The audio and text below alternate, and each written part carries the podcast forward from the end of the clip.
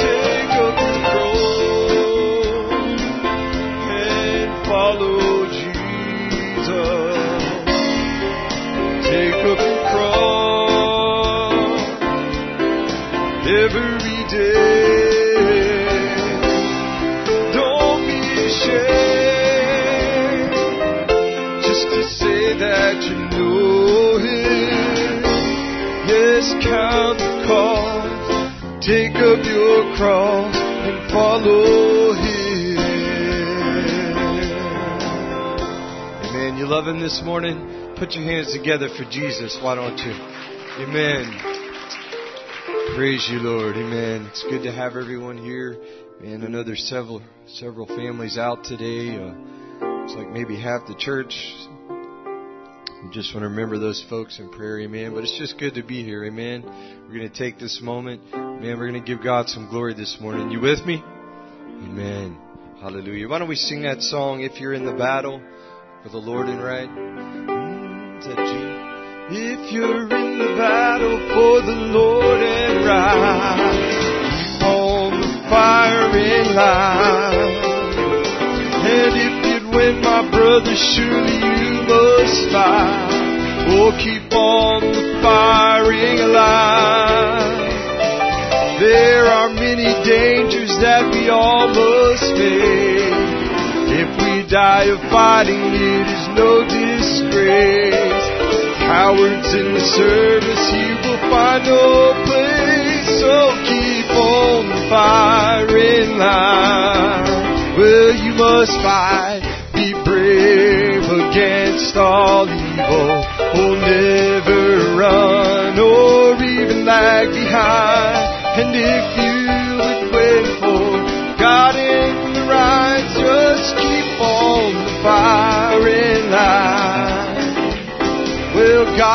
only use a soldier he can trust. Brother, to keep on firing line.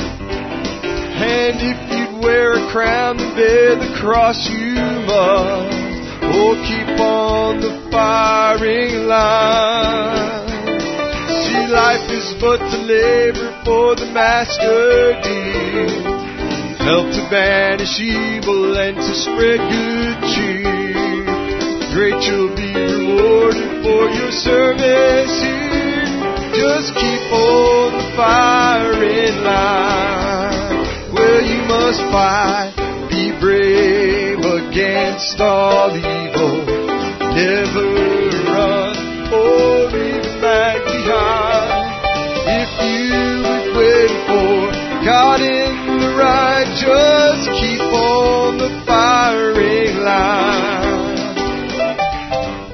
get to heaven, brother, you'll be glad. Keep on the firing line. And how we'll praise the Savior for the call we had. Just keep on that firing line. And when we see the souls that we have helped to win, leading them to Jesus from the paths of sin, with the shout of welcome we will all march in. So keep on that fire in line. Oh, you must fight. Be brave against all evil. Never run or even lag behind. If you would wait for God in the right, just keep on I can run through a tree and leap over a wall. Hallelujah. Oh, hallelujah. Well, he's my rock and my shield. He gives power to, oh, hallelujah. Oh, hallelujah. And now I'm free from condemnation. Jesus is the rock of my salvation. I can run through a troop and leap over a wall. Hallelujah. Oh, hallelujah. Sing it now. Well, I can run through a troop and leap over a wall. Hallelujah. Hallelujah. He's my rock and my shield. Power to all. Hallelujah. Oh, hallelujah. And now I'm free from condemnation. Jesus, oh, my salvation, I can run through the tree and over a wall. Hallelujah. Oh, sing it again now. Hallelujah. Well, I can run through a troop and leap over a wall. Hallelujah. Yes, sir. Well, he's my rock and my shield, and he gives power to all. Hallelujah. Hallelujah. And now I'm free from condemnation. Jesus is the rock of my salvation. I can run through the truth and leap over a wall. Hallelujah. Oh, hallelujah. Amen. Give him some praise, why don't you? Hallelujah. Amen, amen. Let's sing that song, Jesus Hold My Hand. Key of F. As I travel through this pilgrim land, there is a friend who walks with me. Well, he leads me safely through the sinking sand. It is Christ of Calvary. And this would be my prayer, dear Lord, each day to help me be the best I can. For I need thy light to guide me day and night. Blessed Jesus, hold my hand. Well, Jesus, hold my hand. I need thee every hour. Is that right? While through this pilgrim land, protect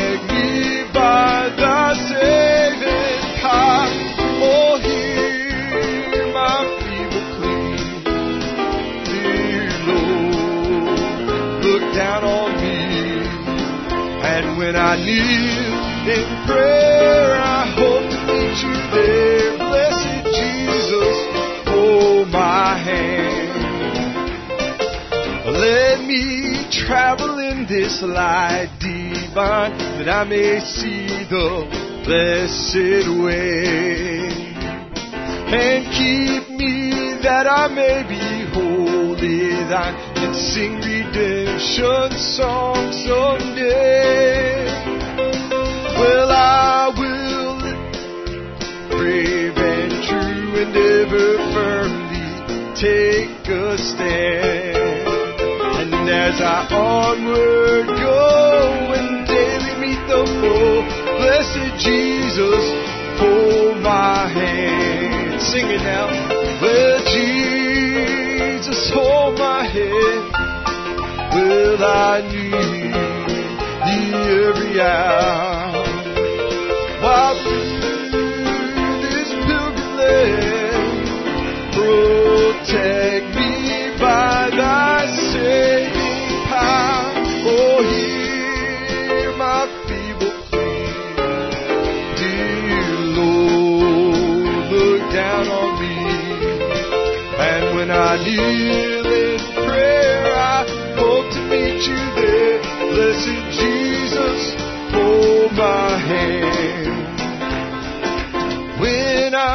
I wander through the valley, dim toward the setting of the sun.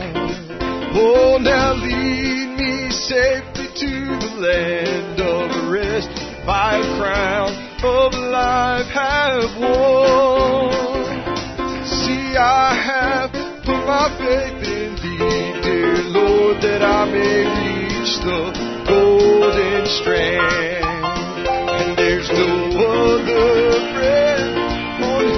Can. Blessed Jesus, oh, hold my hand. That's right. Oh, Jesus, hold my hand. I need the area. While through this pilgrim land, protect me by thy saving power.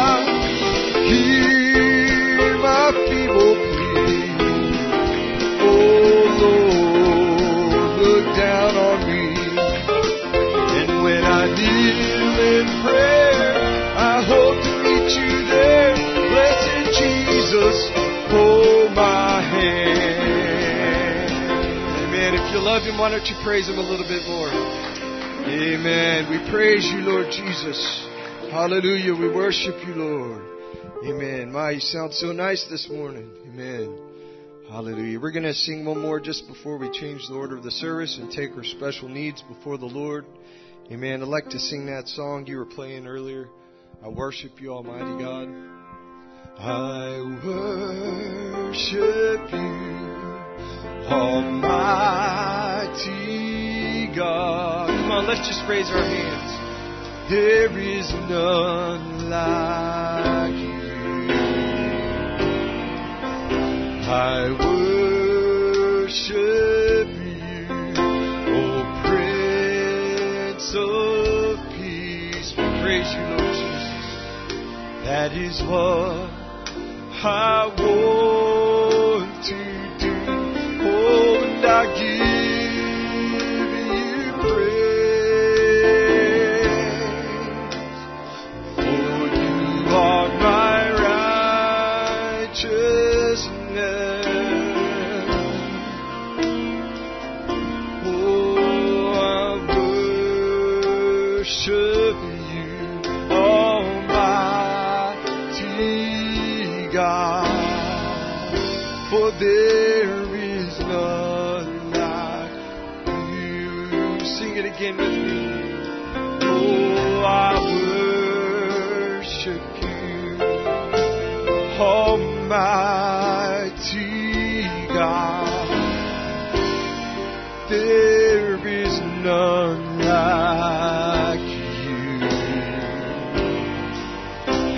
I worship you, oh Prince of Peace.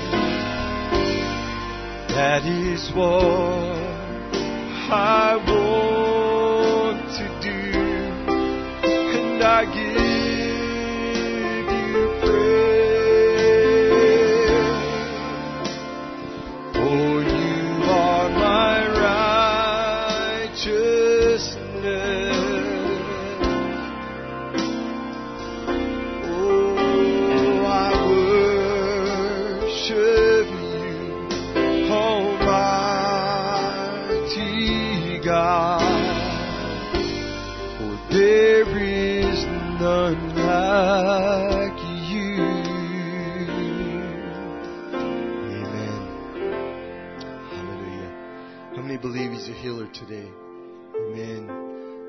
friends, He can reach out and touch you, whatever you may be going through.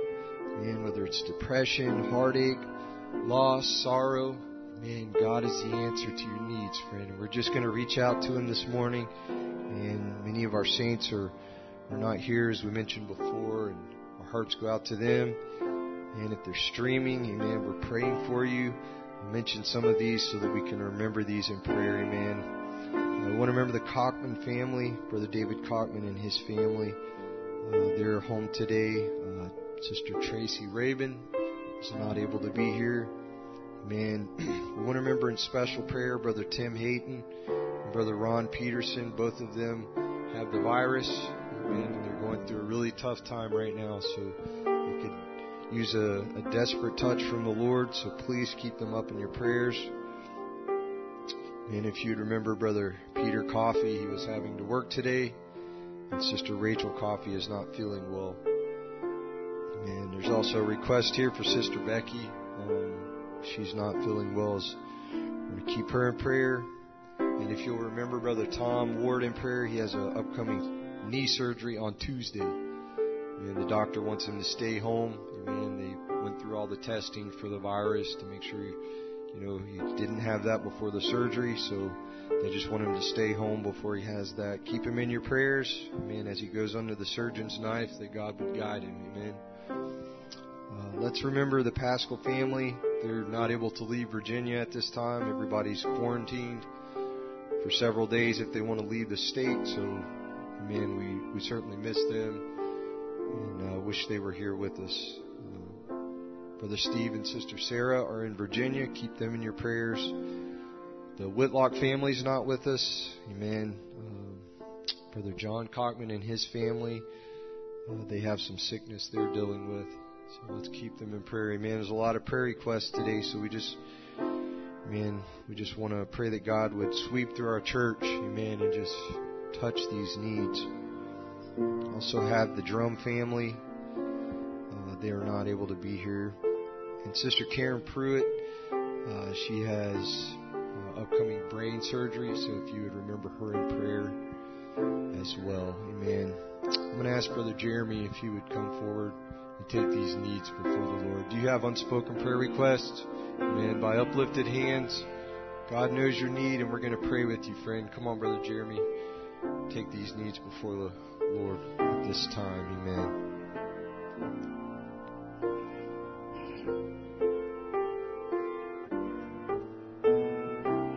Let us pray.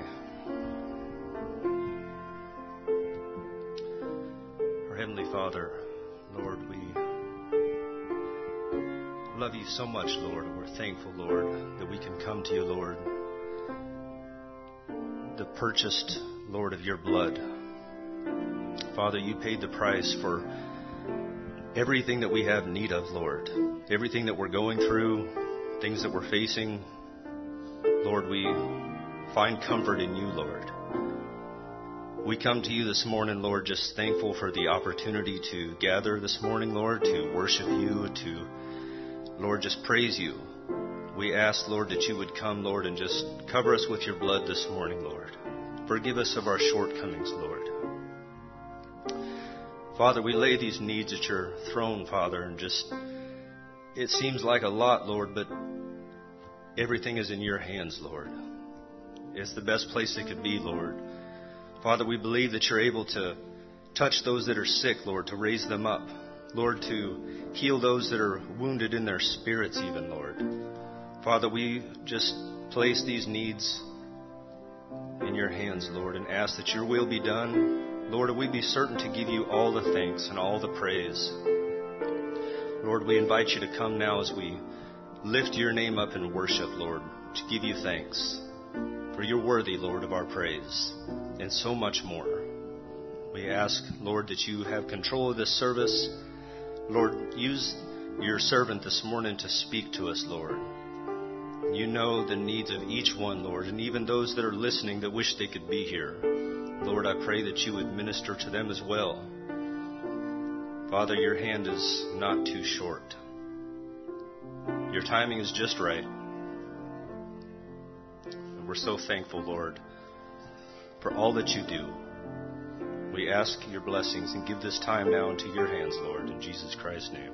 Amen. Amen. Thank you, Brother Jeremy. You can have your seats. And we have some specials this morning, and I'd just like to say a personal word of thank you to those that uh, came prepared this morning with a song. So uh, we're going to have Brother Keith sing a song for us, and then Sister Sarah Uh, if you'll be making your way quickly to the front there as, as they finish, and then also we'll have Sister Lily Harwell. Is she here today? So, Sister Lily, if you'll uh, be making your way to the front after Sister Sarah's special, we'd appreciate that. Amen. God bless you.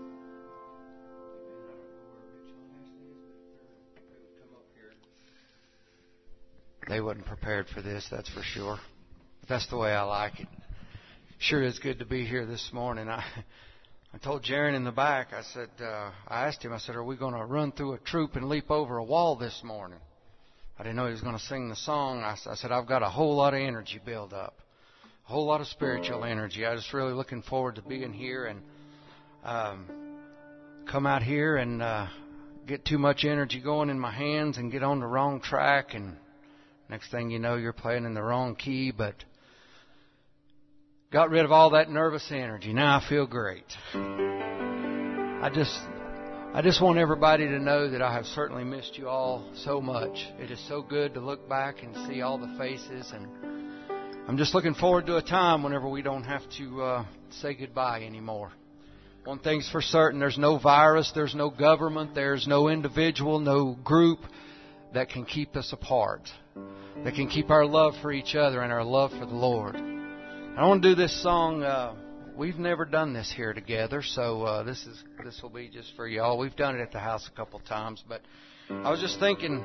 I definitely this is my prayer now more than ever because uh, I definitely need the Lord to keep me sanctified now more than than He ever has.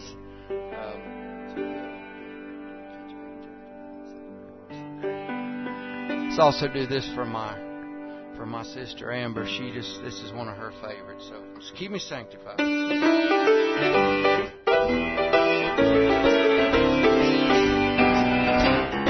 Lord, keep me sanctified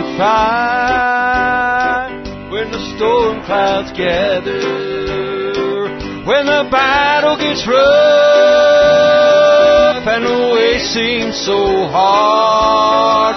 Lord, when I tried so hard, when I've been such a failure, whatever I do, whatever I say, just keep me sanctified.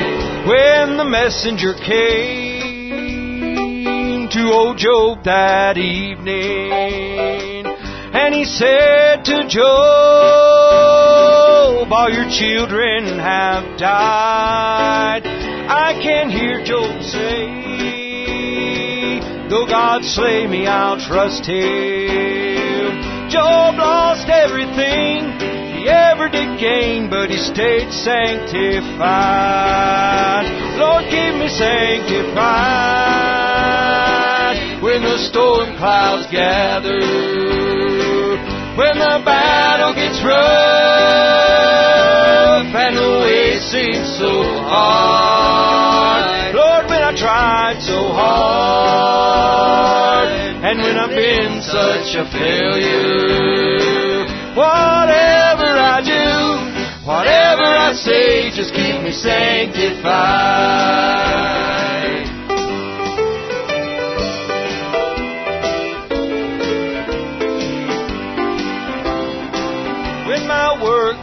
Here. On this old earth has ended, and I lay at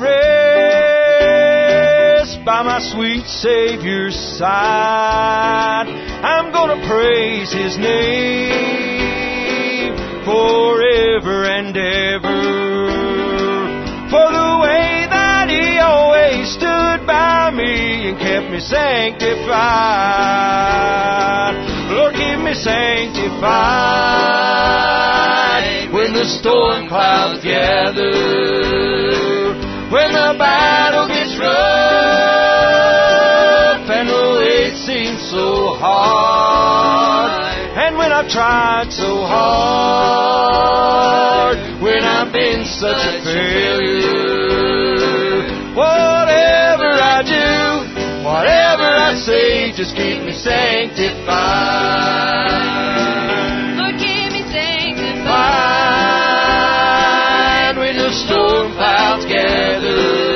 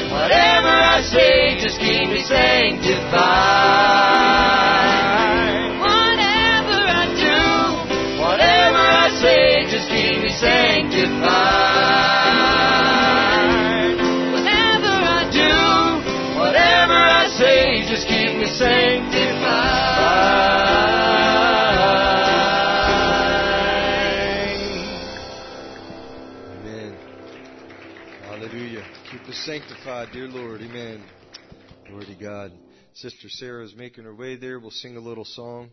Keep your mind stayed on me.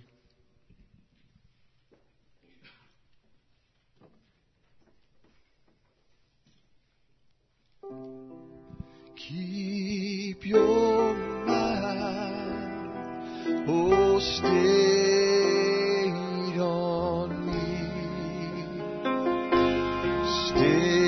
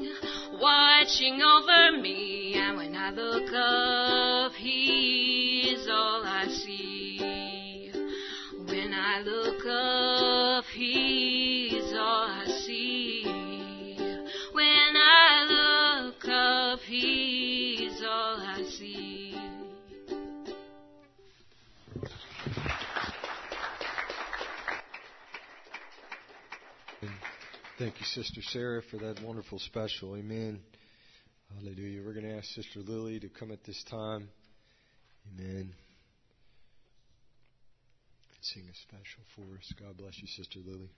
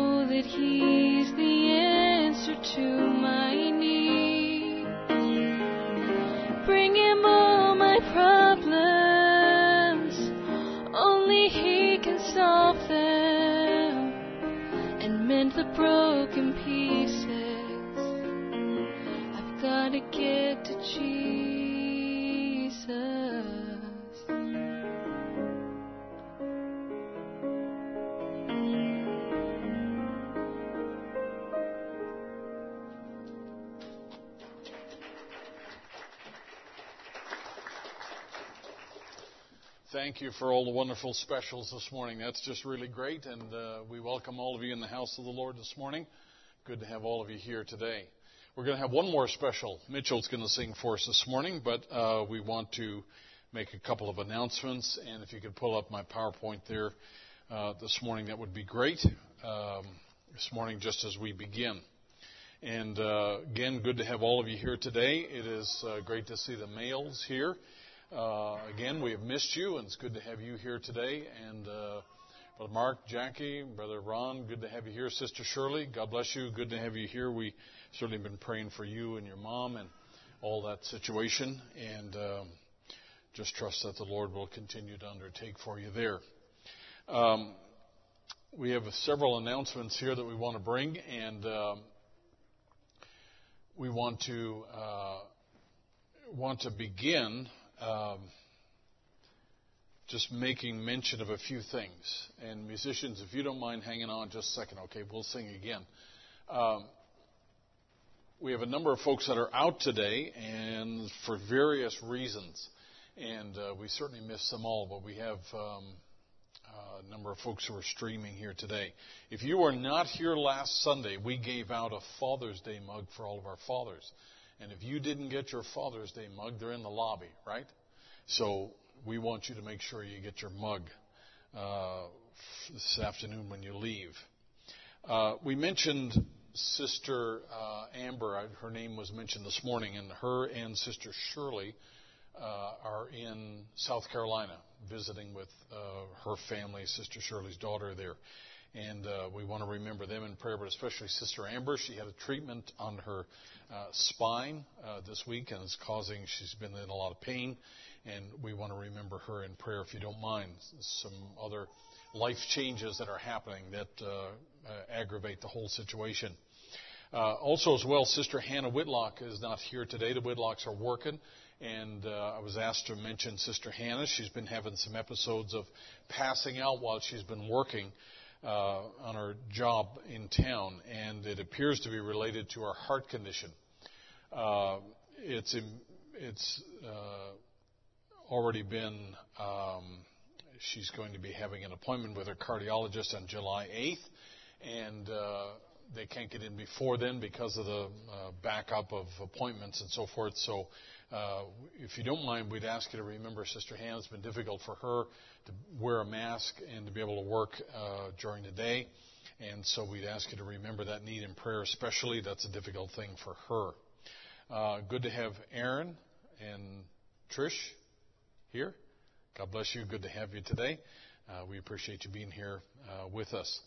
Sister Karen Pruitt uh, was also mentioned this morning. I had a note from Brother Tim just before it came out uh, this morning, and he said that she is um, improving, and are very thankful for the improvement that she had. This is, I think, the third uh, instance where she had a brain bleed, and this one required surgery for her to go in, for the doctors to go in and remove the excess blood that was there.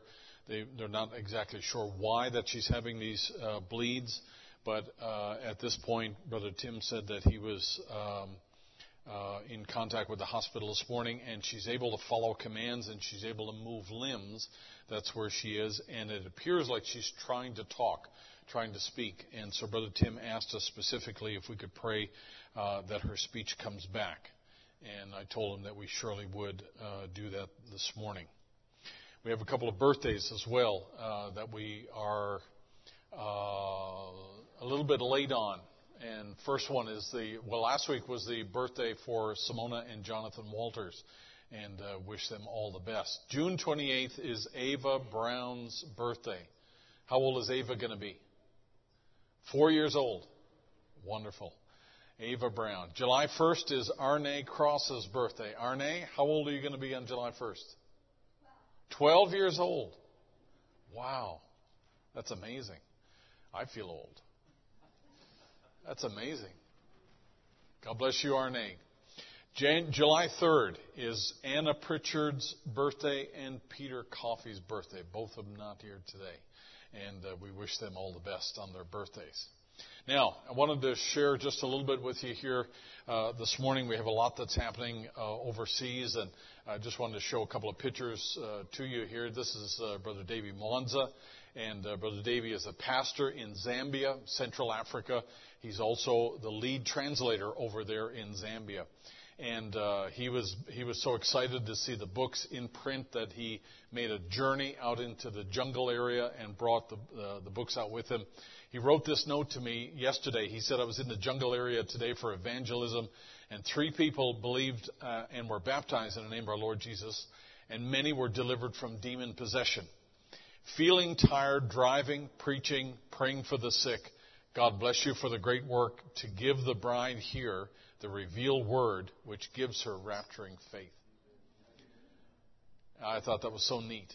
So he came back from uh, service and uh, came back from the, the trip out in the jungle there and sent me a couple of pictures. Uh, and uh, you got to appreciate these folks and the, the colors and the uh, you know just the uh, appreciation they have. You got to understand again that for folks to have their own book and to have something in their language that uh, you know talks about the ministry and contains the word of the Lord, that's just a great blessing for these people over there. Um, this is one of those churches over in that area there, and uh, they're just so excited to be able to have the books here. And this is one of the churches out in the jungle. I don't know exactly what uh, what name of the town that is, but uh, they were uh, just so excited to be out there and uh, to be able to be with the people. So uh, the last thing I wanted to say is that, uh, well, two things I wanted to say, and that is this. Brother Tom has his uh, knee replacement surgery coming up on this Tuesday. Uh, they, he was scheduled to have it a couple of weeks away, and they moved it up. And so he's going to be uh, doing that on Tuesday. He, he's been tested and he's prepping for the surgery, and so they're not here today. And I want to say this that I know Brother Tom's listening this morning, and uh, we sure appreciate Brother Tom. And uh, his desire always is to be in church. And when he's not here, it's like a great big hole uh, you know, when he's not around because he's just so faithful and uh, appreciate his work. He's a, a rock in the team. And uh, uh, just uh, we love Brother Tom and Sister Kim and the work that they do and the faithfulness and and we just appreciate them very much. So we just want to, if you don't mind, remember Brother Tom in prayer. Lord willing, also we'll have service on uh, Wednesday as well. We'll have it here in the assembly. Good to have the McGarrys here today. This is not expected, but uh, good to have them with us as well. Now, uh, as you know, the uh, the situation in relation to the virus is increasing back again. It never got the note about taking a vacation for the summer and allowing us all to get out and about, and uh, so it's it's becoming serious again. And um, as as you uh, as you have heard and know, there are several churches that are around us that are uh, closed. Are some brethren who are very sick uh, ministers and pastors who are uh, hospitalized, uh, not only here and in South Carolina, but also spread out in Florida and Arizona, especially, uh, and so forth. And so, uh, as you as you are aware, uh, you know the the government is reacting to all of that and making masks mandatory, and I think that's going to be a part of our future. it's going to be the way things are going to be. Uh, there's no exclusion for churches in terms of wearing masks, and uh, they've left that. We, we know that law enforcement's not going to come into the church and arrest everybody if you're not wearing a mask.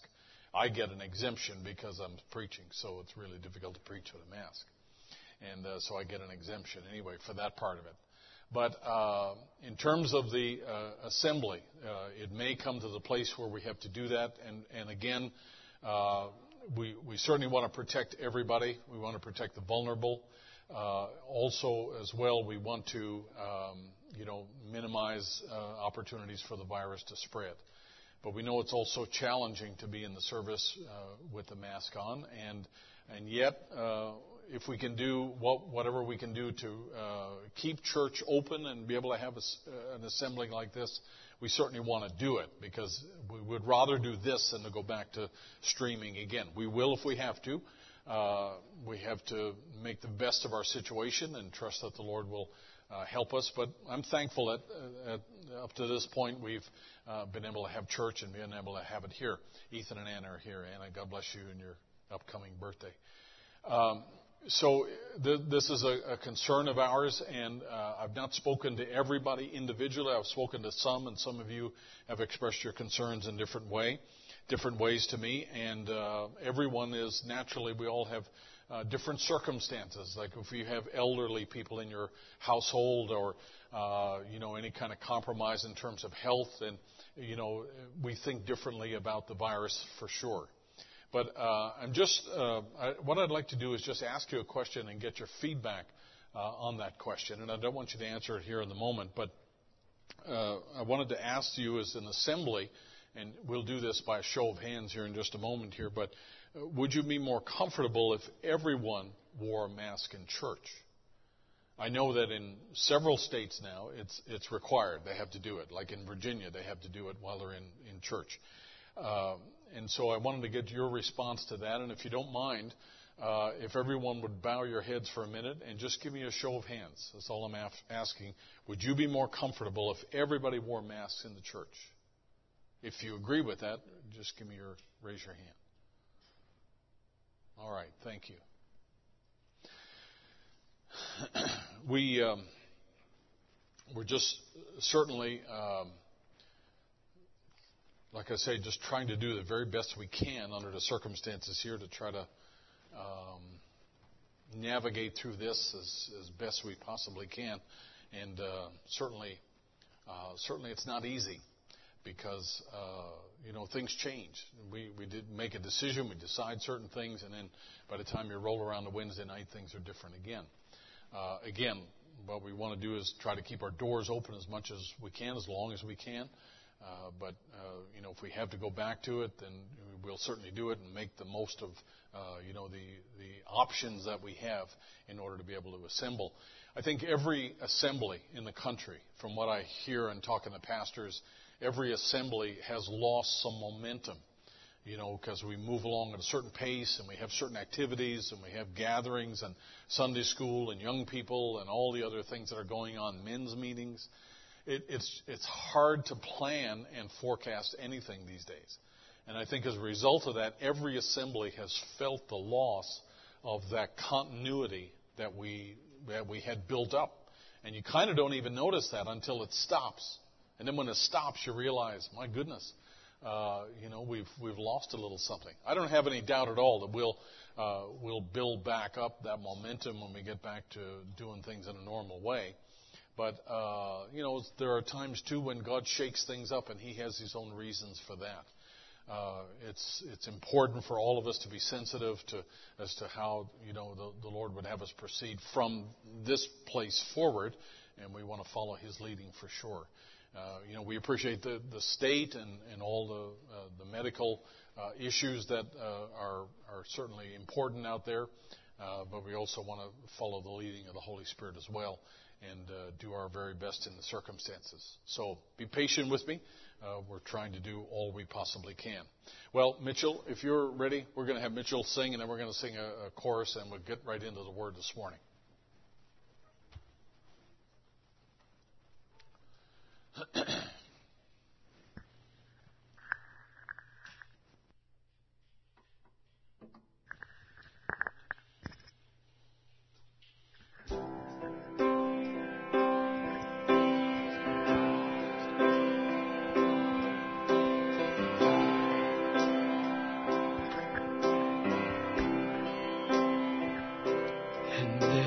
a place where mercy reigns and never dies.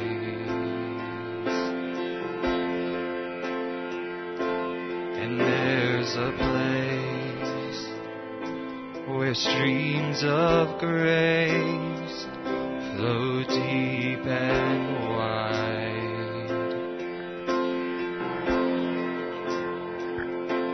Where I've ever found comes like a flood, comes flowing down.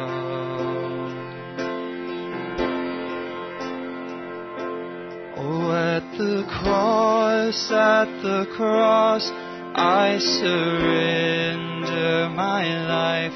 I'm in awe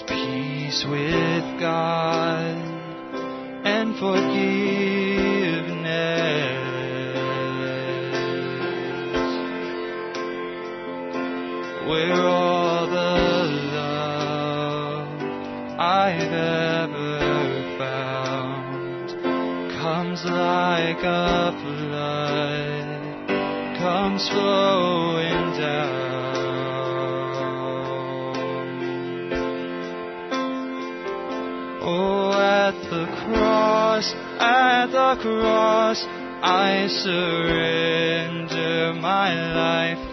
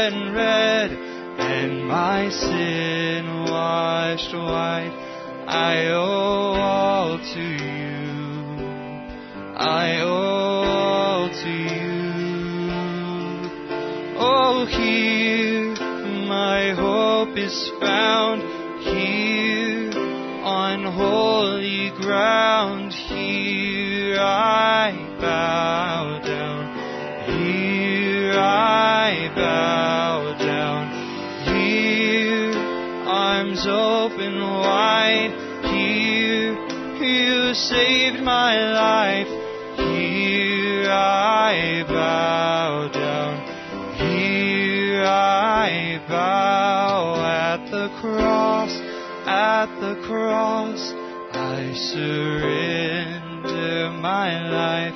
I'm in all of you. I'm in all of you. And where your love ran red and my sin washed white, I owe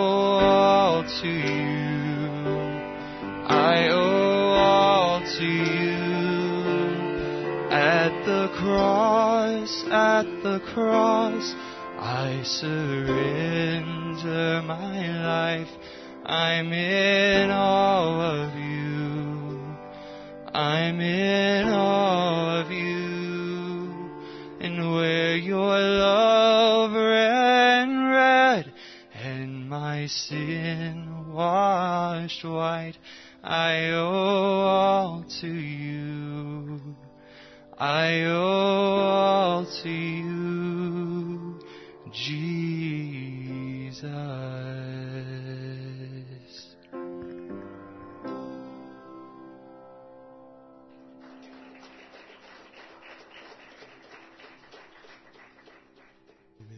Brother Mitchell. Wonderful special. As your pastor gets ready to break the bread of life, amen. Why don't we stand this morning and sing? Amen. Do you love him? Amen. Hallelujah. Let's sing that song, God will make a way. God will make a way where seems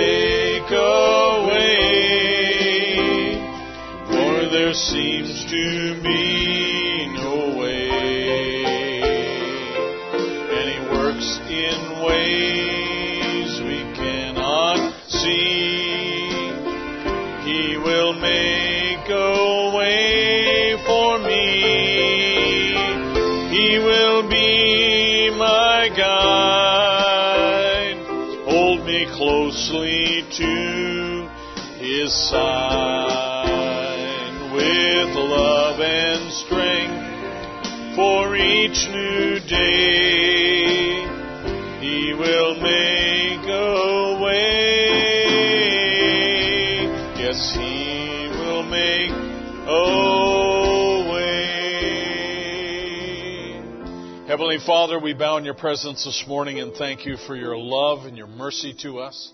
We thank you, Lord, for this opportunity we have to be able to come together, Lord, in spirit and in truth, without fear, without hesitation, Lord, to be able to assemble in your name and to be able to worship you, Lord, with the saints of like precious faith.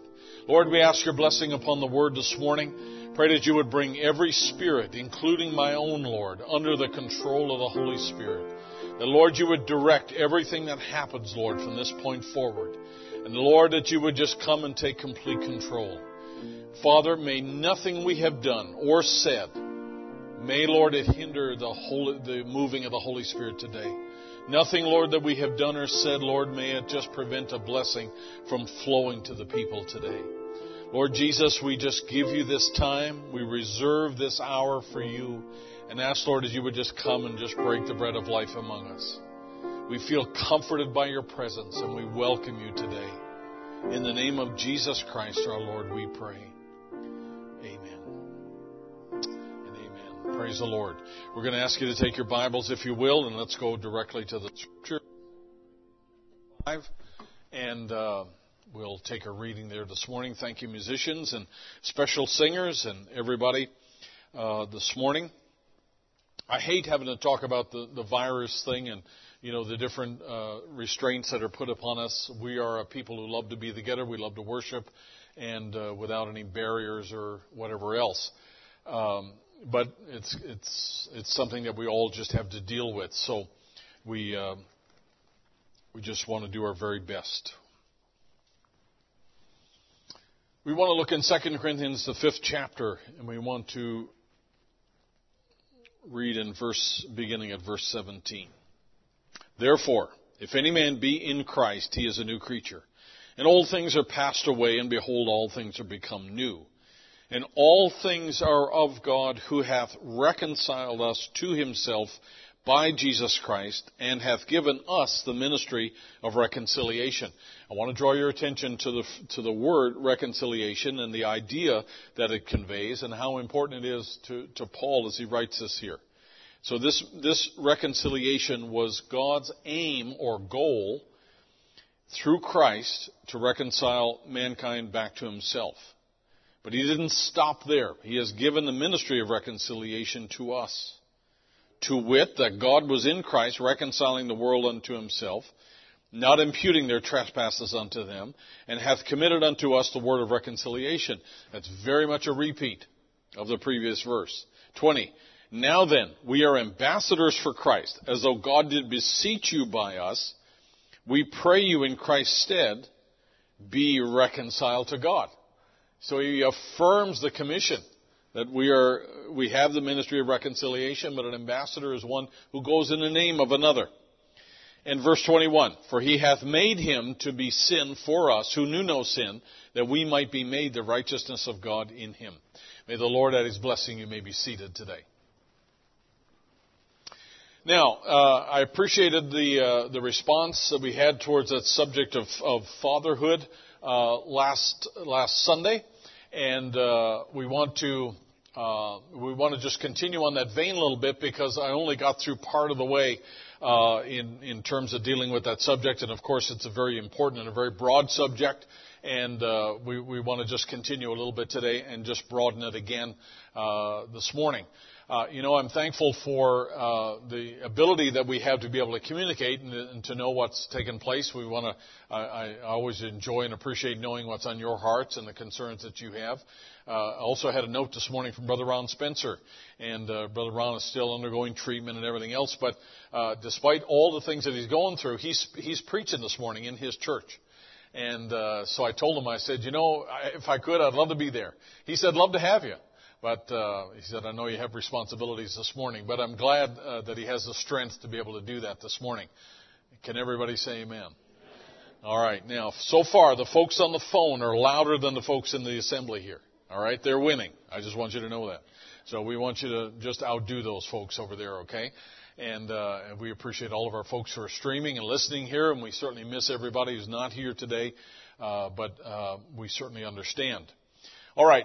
Last week we talked uh, using the scripture in Proverbs chapter 24 that uh, through wisdom a house is built, and by understanding it is established, and by knowledge shall the chambers be filled with all precious and pleasant riches.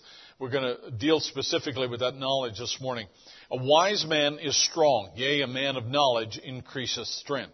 In the uh, interpretation of the Hebrew, it, it means that a, a man who is is wise is more formidable than a man who has a great big army. That's the idea that's conveyed. So when it comes to uh, when it comes to who's going to win, my, my one of my grandsons came to me and said, "We have a book home uh, called Who Would Win." and it's a book of contests, uh, pictures of contests between animals. So he says, who's going to win, right? Who's going to win between uh, a polar bear and a brown bear? Like, who's going to win the battle? And the whole, imagine a whole book that deals with that subject. Who's going to win between a snake and a mongoose or whatever else? Who's going to win between a man who has wisdom and a man who has a great army? A man who has great wisdom is going to win the battle more often than a man who has a great army. Because this is about more than just natural strength. This is more about a, a tapping into the wisdom or the mind of God to be able to know what we should do, especially in the season that we're in, especially in the time that we're in. Hey, you have to realize that for such a time as this, God chose you to live with all the unique challenges and circumstances that we face and all of the different, uh, you know, hurdles that we have to cross over in order to get to the finish line. This is really quite a, an interesting and a challenging hour that we live in. But you know what? God made the decision to place you here and not some other age. And God chose to place you here and not some other person. He wanted you to be here to tap into the wisdom of God and to have the mind of Christ that you might know exactly what it is that you need to do in the hour that we live. So it's important for us to understand something, and uh, I, I, wanted to share this. I've shown you this uh, this uh, screen before, but I want to highlight this quote here this morning for you. Uh, Brother Branham said in the Feast of the Trumpets, "We'll walk in the light, the beautiful light, one step at a time. Lord, coming closer to Him." Yeah, he said, children of the light, accept his word and keep walking and watch more unfold. That, that, that, there's a lot of little, little lessons here and things that we could t- uh, stop on we, we know that we don't know what the future holds. We only get enough light to take one step at a time. But that light is enough for us to be able to be successful and to overcome in that step we take, right? Don't leave it, no matter what somebody else says. My goodness, that's good advice for today, isn't it? You certainly don't want to leave the light. You don't want to leave the path that God's ordained for us today in our, in our time that we live in. Stay right in that. Just keep walking with it and watch it unfold and reveal itself. The word is a seed and a seed in the right kind of ground will bring forth. So the word itself has the power within it not only to unfold and reveal itself, in other words, that the right amount of light will show up at the right time when you need to make another step. But number two, there is a light for this day. Are you thankful? There's a light for this day. There's a light for this hour that gives the bride of Christ what they have need of to know what they should be doing in, at every, at every turn of the road. At every, at every juncture, we know what we need to do because God provides the light for that hour. Every age gets a light. Every age gets a messenger. Every age gets a message from God. And, and, we're able to tap into the mind of God. So in other words, God placed you here, but didn't place you without resources. He placed you with everything you have need of to be able to navigate through the darkness of the times we live in. And that's not something that we should take lightly. That is God's provision. That's God uh, interceding on your behalf, knowing the kinds of circumstances we would face, and then providing for you ahead of time exactly what we'd have need of at that hour. All right, so that's what He's actually doing, and that's what you're experiencing today. Hey, listen, based on our, based on the circumstances around us, we don't know what tomorrow holds. I mean, it's very difficult for, for us to plan or predict a week or a month ahead. I've been laboring for about a month here about, uh, you know, dealing with the men's meeting, and we've been talking about the winter youth retreat and all the other uh, events that normally happen here. And it's just really, really hard to try to predict, well, uh, you know, by the end of the summer, everything will be okay. By the fall, everything will be all right. It's really hard to do that. And so you're tap, you're trying to tap into the mind of God. So He does not leave us defenseless. He does not leave us without resources. He provides the resources that we have need of. We just need to get in tune with Him in order to find out what He would have us to do because God knows the future as well as we know the present. All right. So even though we don't know the future, we know that uh, God does, and so therefore we tap into that, we associate with that, and that brings us to the place of safety. And so this is the idea that Brother Branham's uh, conveying here to us. We don't have the, uh, we don't have it. All right. Now. I wanted to just, just very quickly, very basically review this scripture that we talked about last Sunday that uh, Paul writes in 1 Thessalonians chapter 2 in his ministry to the saints there, we were gentle among you even as a nurse cherisheth her children. This is the imagery that Paul is conveying to the, uh, to the children, of, to the believers in that hour. We were gentle among you. Our attitude among you was as a nurse so being affectionately desirous of you, we were willing to have imparted unto you not the gospel only, but also our own souls, because you were dear unto us. Our desire was to come and minister to you. Now you gotta remember the church in Thessalonica was under great persecution. They were under great stress. They were under great difficulty. And uh, times were very difficult for them. So Paul and the other ministry came there to help and impart things to them, not only the right teaching, and not only the correction that was needed, but also uh, to be able to impart other, thank you, other attributes, other things that uh, they could benefit from. I, I talked about, uh, you know, the idea of fathers imparting something to their children, fathers giving something to their sons and daughters, and to lending to their household. Uh, a real father desires to give all that he has to his children and his household. For instance, today, children need a good scale of values. They need to know on the, on the scale what's right and what's wrong. How much emphasis should we put on something? How much can we ignore something? And so giving a sense of priority is one of the things that you can impart to your children. I think it's a very important thing. How to make good decisions. When we're, when we're in a spot where we can do two things, uh, in response to a question that we have, how do we know how to make that decision and go one way versus the other. Because very often when, when you're, uh, when you're going to make a decision, uh, inevitably something else pops up that gives you an alternative. I, I, I don't know about you, but I find that happens often. And so then all of a sudden you're faced with a fork in the road, right? I mean, you know, goodness, I gotta make a decision one way or the other, but now I have two equally good choices. What should I do? The courage to stand alone, I think is a great thing to impart to your children. To not be afraid. To stand on your own two feet based on the Word of God because it is the Word of God. For no other reason, but because God's Word says so, that's a great thing for children to understand, is that they have a courage. Like if you have a daughter and uh, everybody around uh, her is cutting her hair, to teach that daughter why we stand. Because the Bible says, not because it's mom and dad's rule, but because the Bible says a certain thing, that's the reason that she should stand. And then she can count on the fact that when she stands for the right thing, for the right, uh, for the right purpose, then God will honor that stand. And I believe that God still honors that kind of a stand.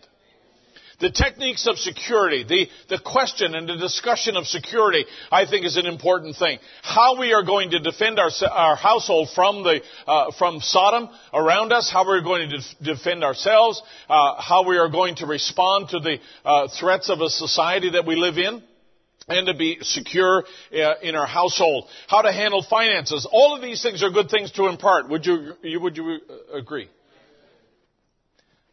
How to handle finances in our time. Uh, it, it's, it's just uh, an increasingly uh, challenging question.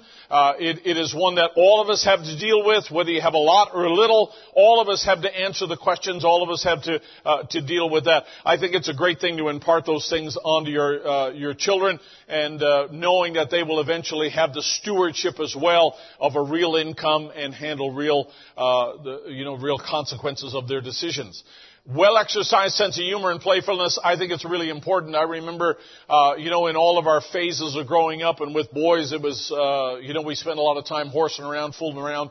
Uh, you know, I mean, boys are boys. I mean, they're just, they're just boys. I remember, uh, we, uh, one time we were, uh, when we lived in Ohio and all of our boys were little, uh, if I wanted to entertain them for like five, six hours at a stretch, my wife appreciated this. I could just give, take a bucket of nails with me and, and give every one of them a hammer. And they all had their own hammers, even the little ones, uh, but they all had their own hammer. And I would say to them, hey guys, we're going to build something. And I just, uh, I pre-planned this and just, you know, build a little structure, put a piece of plywood down and say, I need this nailed. My goodness, five or six hours they would just nail away and nail away. So much so that you couldn't lift it after it was done, you know, with all the nails that were in it. And uh, uh, you know, we just had lots of fun and lots of lots of different things that we did, and and uh, spent time together, and got out in in nature, got out in the wilderness, and did things. Went through uh, things like Boy Scout, pre-gay Boy Scouts, and went out and did things, and 4-H. And uh, my wife was was uh, invaluable in all of that, and and helping out. And we we went through it together as a family. Our our family motto was is that if we all couldn't do it, if we all couldn't do it, we weren't going to do it. So if we were going to be in Scouts, we were all going to be in Scouts. If we were going to be in 4-H, we were all going to be in 4-H. We were all going to be a part of it and participate in it. And that way we had not only uh, the boys involved in certain things, but also that we had a little bit of an oversight of what really went on. And, and that was a kind of a nice, nice thing for us. We had real good fun experiences doing that. You gotta be very careful and you gotta be very selective about what you're involved in today. It's not the same as it was even 20, 25 years ago. And so you had to be careful about that. But to have a well exercised sense of humor is a very good thing because otherwise you go nuts.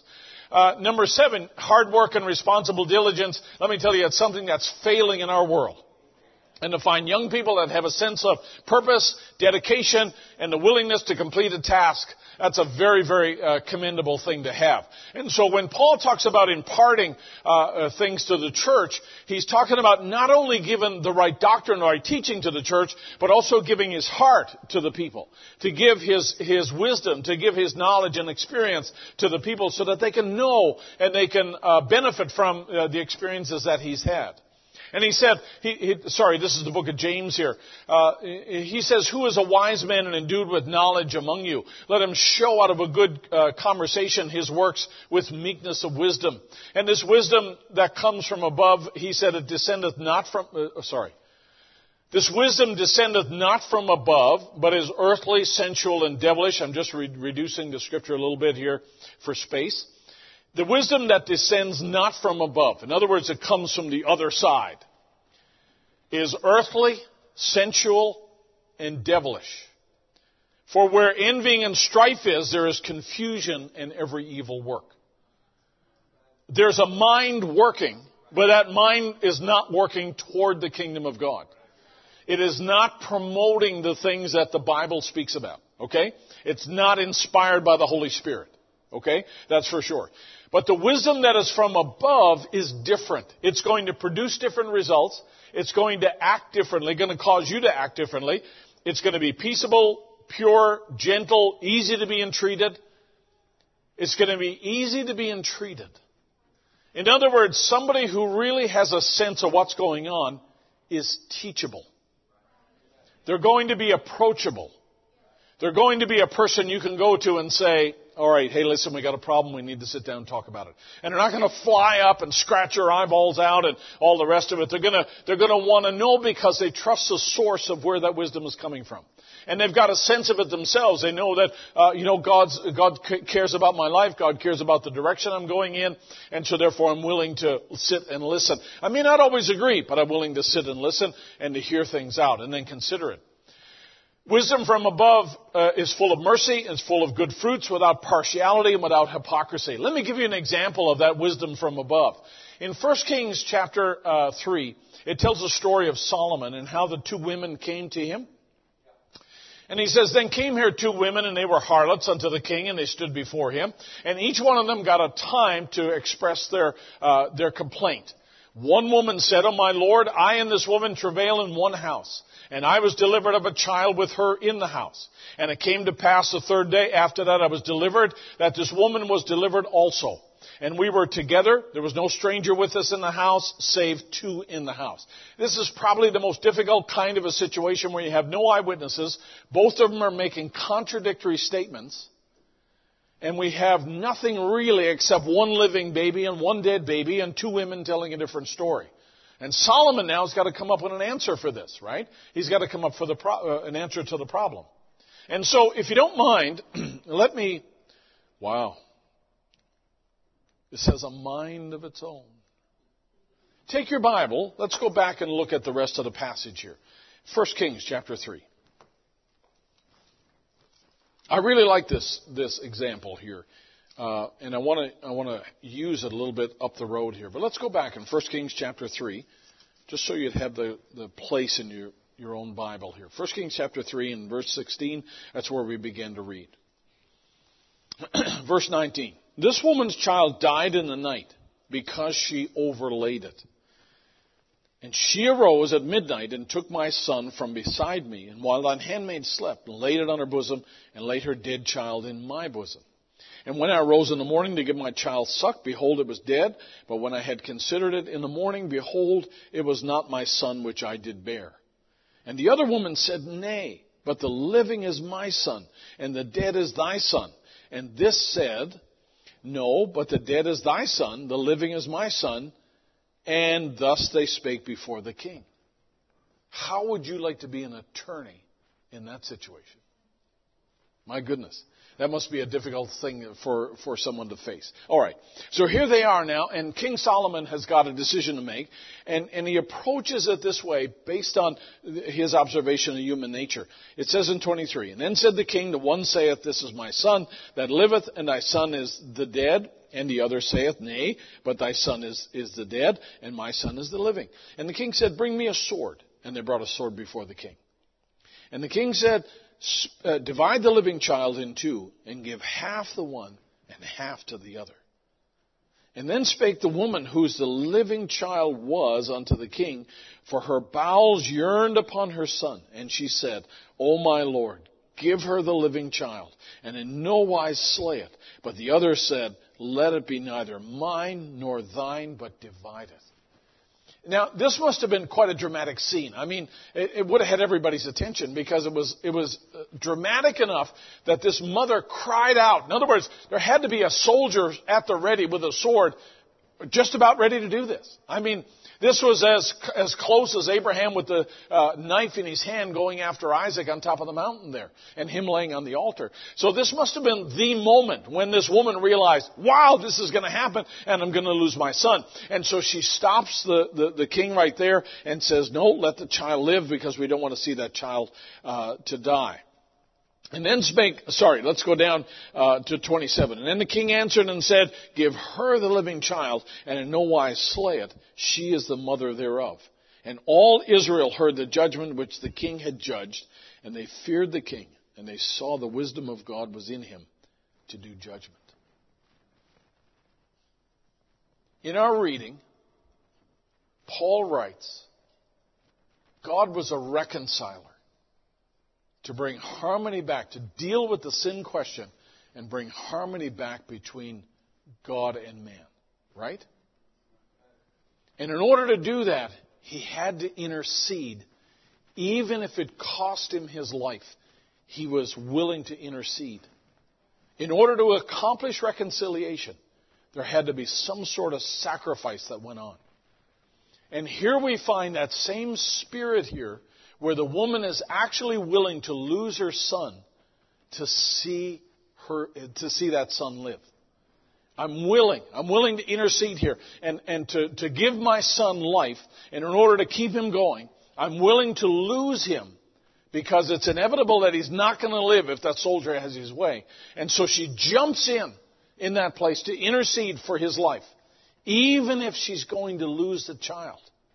Give it to the other woman. But listen, don't let that child die. I'm going to jump in here and intercede for it. That ministry of reconciliation has been given to the church. And I'll tell you what, the greatest place it's expressed is in parenthood. Now let's go a little further here. I love this little illustration here. Brother Branham says in the message Perseverance, little doubt, he said, no, David was, ra- David was raised in a lovely believing home. His father, Jesse, a great man of God. No doubt gathered all those boys around at night, had family prayer before they went to bed. Probably read the scrolls, talked about great Jehovah, how he had opened the Red Sea and a great prophet Moses had brought them out following the pillar of fire and all these things. That's one whole sentence. I don't know about you, but I, when it comes down to the list of great men of God, I would not have put Jesse right up there on the top of the list, really, when you think about it, because do you know of anything that Jesse ever did? Jesse was the father of David. Do you know, I mean, did Jesse uh, open the Red Sea, or did Jesse speak something into existence, or did Jesse do any great miracles? We don't know of anything that he did. He may have, but we don't know of any of it, at, at least listed. But here's a prophet calling Jesse a great man of God because he did one thing. He was given the king of Israel.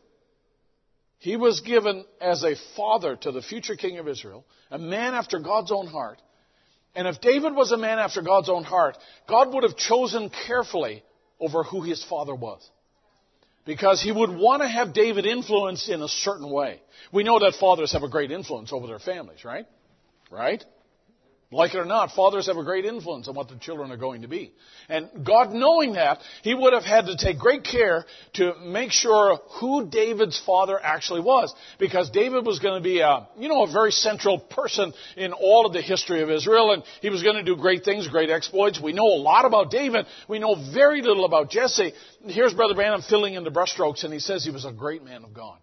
Great man of God. And the only thing that we know he did, the only thing really that we can tell from this is that he gathered his boys around after supper before bedtime and said, let me tell you a story. What do you want to hear? Oh, dad, hey, let's hear the one about Moses and the Red Sea. Or let's hear about one about Moses or about Abraham up on top of the mountain with the dagger. Or let's hear about the story about the Garden of Eden. And those boys, a bunch of them, they must all look forward to the evening time when Jesse would sit down in his big easy chair and pull out his scroll and tell one of those stories. And the boys would go to bed, and just like little guys, they'd go to bed with their eyes wide open, and they'd think about that story and what a great man Joshua was, and what a great man Gideon was, and all the great victories that they had. I mean, boys love blood, guts, gore, uh, killing, swords, stones, mountains falling apart, uh, red seas. Girls like, you know, when uh, when when the uh, Boaz comes in and you know rides off into the sunset and everyone's happily married. That's a different kind of a story altogether, a different kind of a nature. But Jesse had a bunch of boys, and so he was often willing, probably, to add details. It's too bad he didn't have Goliath to talk about and how far that rock actually went in, and what happened when they pulled that rock out and how he cut his head off with a sword. Too bad Jesse didn't have that story. I mean, you, you, you get the picture. Jesse's considered a great man of God because he had that kind of influence on his son David. In other words, he invested. He took the time personally to talk to those boys and about the pillar of fire. That created faith. Faith comes by hearing. David got to thinking about that. As any little boy would, David got to imagining what it would be like to be in those kinds of battles and to do great exploits for his God. And, you know, to, to realize, hey, I'm an Israelite just like Moses was. And I'm an Israelite just like Gideon was. And I, I'm an Israelite just like Shamgar.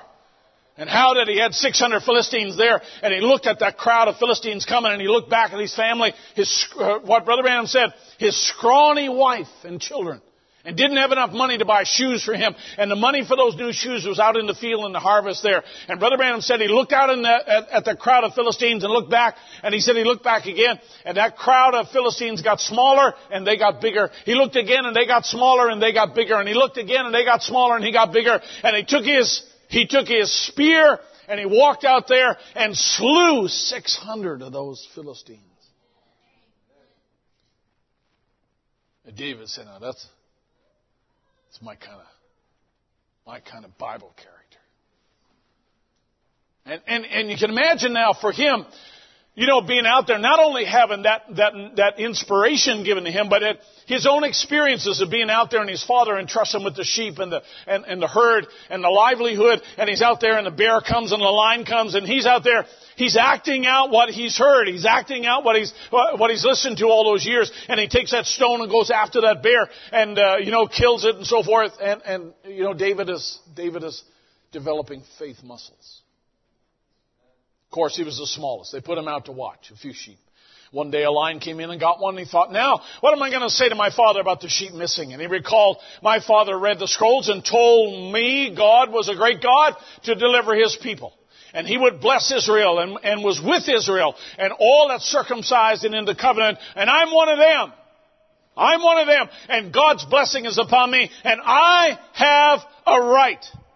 And one of his father's sheep, now remember now, this is where this is going on. It's right here. And I have a right because I'm a child of God. And one of my father's sheep is gone and I'm going after that sheep. And he grabbed up his little slingshot. I'm not sure when's the last time you've actually fought a lion. Uh, some of you young guys that are here, you're all sitting there saying, I'm one of them, I'm one of them, I'd sure do it. The other day, my wife and I were taking a little side trip and we were out of town. And uh, here we are driving down this little side road, quiet, peaceful place. And we notice everybody in front of us have got their camera stuck out the window. Everybody's got their camera put out there and they're stopped. They're getting out of their cars in a hurry and they got their cameras pointed and they're videoing and they're, they're taking pictures. And it doesn't dawn on us, oh, something must be happening. It doesn't dawn on us until we get up there and I started to look around and I thought, whoa. Whoa. There was a black bear, double the size of Brother Brian here, and that big black bear was just, you know, uh, I don't know, 30 feet or so, or maybe five feet uh, for the story, evangelistically speaking. And here, here he is. No wonder everybody's got their phone out. So we're trying to get, get your phone out, get your phone out, because that's the first response everybody has today, right? It's your phone out. And so we caught a picture of the tail end of that bear just going over to the top of the hill. And uh, I mean, I've seen a lot of black bears in my life. That was a whopper. I mean, he was quite a whopper. And it, there's, there's something about looking at a black bear picture in a book or on a website and being five feet from one. Maybe six feet. There's a, there's a different feeling you get when you're that close to an animal in the wild and, and all of a sudden, you know, you, you have a, an instinctual response and you draw back because, you know, man, you don't want to, you don't want to have to deal with that rascal. I mean, that was a big bear. And then if there's little cubs around, that big bear just gets a whole lot bigger because they don't want to, they don't want you around where they are. And, uh, uh, you know, I was just thinking to myself, you know, as I was reading down through this quote, here's David, and he's looking at this, he, he hears the sounds, and he's and he looks over and here's a bear that's going after one of his sheep, and they would you know circle a herd and get one of those sheep out on its own like that, apart from the rest of the crowd, and and go, all of a sudden going after it. And rather than rather than back away from that and say, well, you know, 99 minus one, 100 minus one is only 99, so Dad'll never know the difference. Dad'll never count them. He doesn't do that. He takes a, picks up a rock and he goes after that bear. I mean, that's what it says here.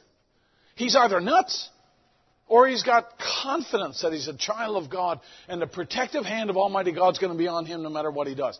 Now I'll tell you something else that David, David uh, will experience later on. I mean, this serves him well because later on a prophet comes to him and anoints him with oil and tells him he's going to be the next prophet, next king of Israel, right? And, and with that anointing, David's got a fearlessness because he knows that even if he dies in battle, even if he dies going after Goliath, God's going to have to raise him up again because he's got a promise by a prophet that he's going to be the next king of Israel. He's got that. Where did he get that kind of faith? It came from the littler experiences that he had back here, which he learned, which he got the basis of or the foundation of from his father. Sitting around at nighttime when David's still wearing pajamas that are one piece, and he's listening to his father and saying, Wow! In his mind, Wow! And he would bless Israel, and he was with Israel. That's what Brother Branham says. And he says, One of my father's sheep is gone. And he grabbed that little slingshot, brought that sheep back by killing the lion. He was perseverant. What was God doing? He was training him. What was God doing? He gave him a father who was willing to invest in the training of his son in the building of faith. As he's going to use that well up the road. God knows what we have need of, doesn't he? God knows what we have need of, and He gives them a sense of perseverance here that I'm going to go after him. I'm not going to back away. Let me tell you, it's not just automatic that your children have all of these attributes and qualities that are desirable. They have them because they see them and experience them by example in the lives of people they trust. One day, he and his brothers took his brothers something to eat, and it was a Goliath. They're boasting, and perhaps David looked at him and looked to see who was the largest man in the army. It was Saul, leader, head and shoulders above the rest. And why doesn't he go out there, he thought. I imagine he was thinking, my father, I know that if you care that much for them lambs out there, how much do you care for your people that are called by your name? And now they're in conflict, afraid, and he got very perseverant now. Very perseverant comes from the foundation of perseverance. Perseverance comes from the foundation of faith. Faith comes by hearing. Where did it all begin? It began with Dad, gathering him, gathering them around and saying, hey boys, got a story for you tonight. It's a good one. You never heard this one. And he got very perseverant and he took out after Goliath with his slingshot and won the victory. Why? He believed in all that God was trying to achieve. He believed in all what he was trying to achieve. It was in the will of God, in the Word of God, in the plan of God. What David is trying to achieve is not outside the plan of God. So he's got instilled in him a confidence in the plan of God. And if it is the plan of God, God's going to honor it. God's going to be, back it. God's going to bless it. God's going to pour himself out upon it. That's the way, that's what David knew. And David knew that because his father assured him of that, that every man who ever did an exploit on behalf of God did it because it was a part of the plan of God. Are we okay? I'm being, I'm being extraordinarily simple here, but I think the point is, is certainly worth mentioning. Now, we, we find another example of fatherhood here, and, and this is Job, and Brother Branham tells us in this little story here, uh, Job is kind of a complicated book in one sense, but this part of it is not, that all of his friends had forsaken him, he was broken out in boils and everything. All of Job's friends forsook him because you know the old expression where there's smoke, there's fire. You know that expression? Let me assure you something, it's not biblical. And they, they assumed, they made the assumption that if, if Job's got this much trouble, there had to be some sort of trouble in his life, or secret sin, or something that he did to anger God, because all, all these kinds of things are, are truly uh, the hand of God in judgment against a person. And you know what? They were all wrong. They were all wrong. And the, uh, the, the quote goes on to say, I felt so sorry for the old fella, and then uh, how the Lord turned around and blessed him because he lived to the best of his knowledge under the burnt sacrifice. Hey, let me tell you something. If a man is righteous, God does never forsake him. I mean, if, if, if God takes back every form of judgment, then God would have had to raise Judas up after he hung himself. But he didn't do it.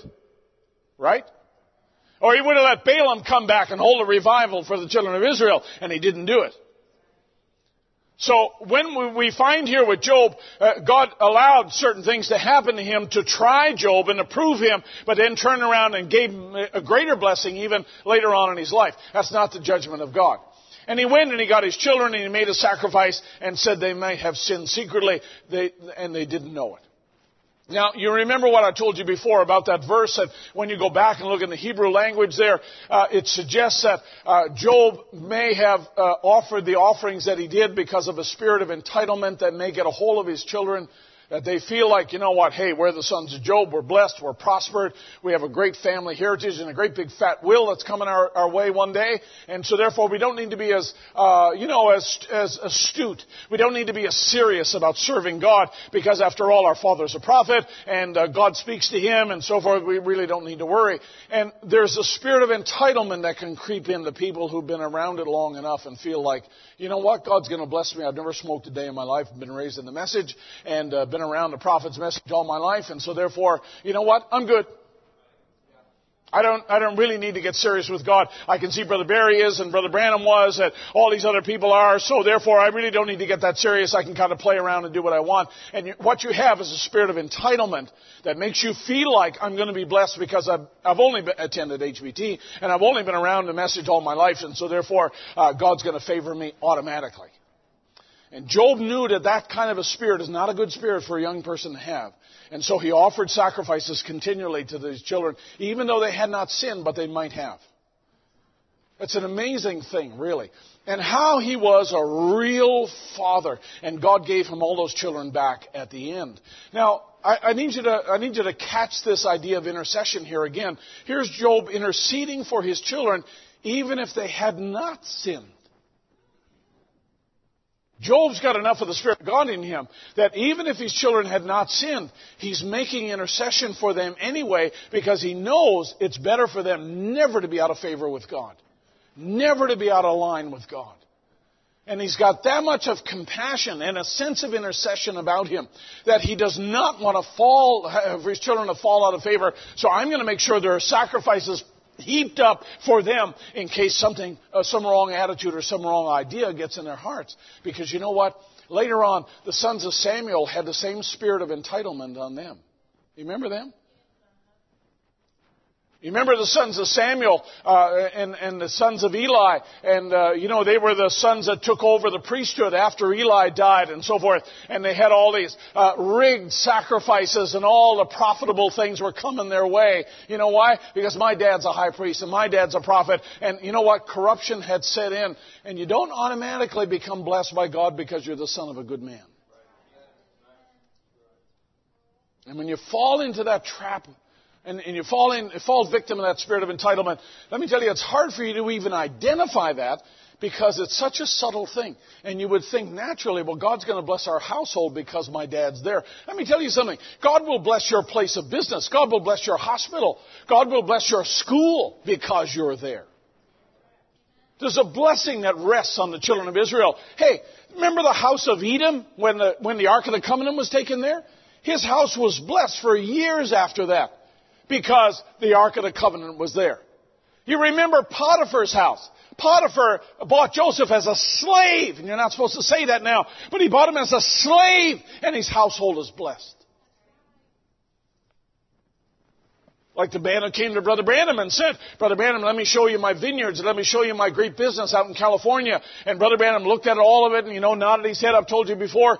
And, uh, you know, acknowledged all of it. And he said, yes, it's really great. But he said, God bless this not because of you, but because of your father and the great things he did for the kingdom.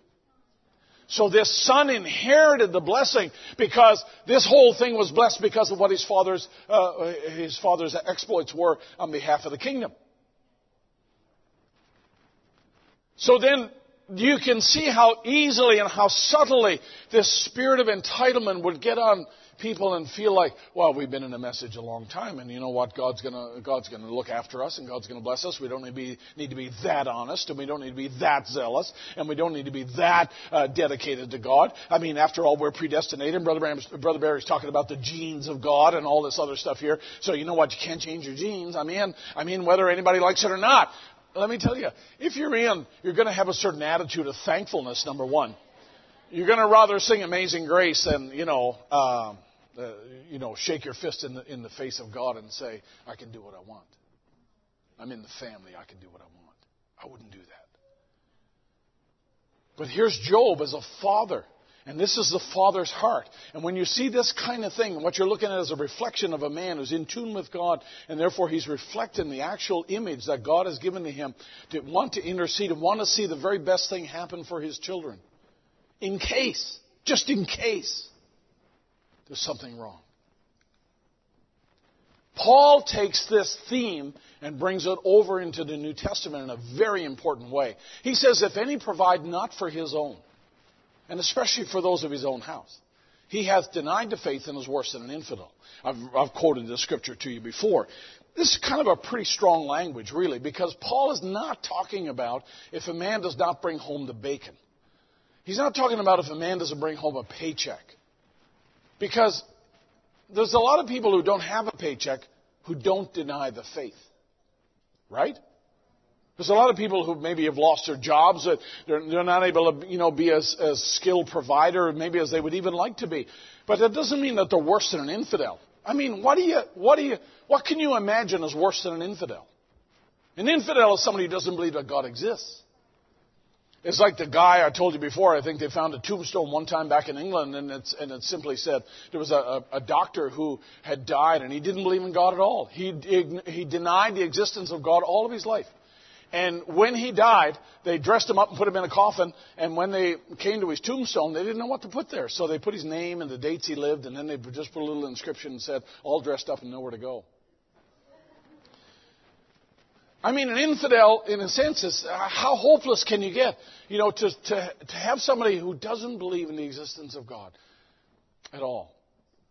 And Paul equates an infidel and somebody who's a denier of the faith with somebody who doesn't provide for his house. Well, we've got to understand the meaning of some of these words. Here they are.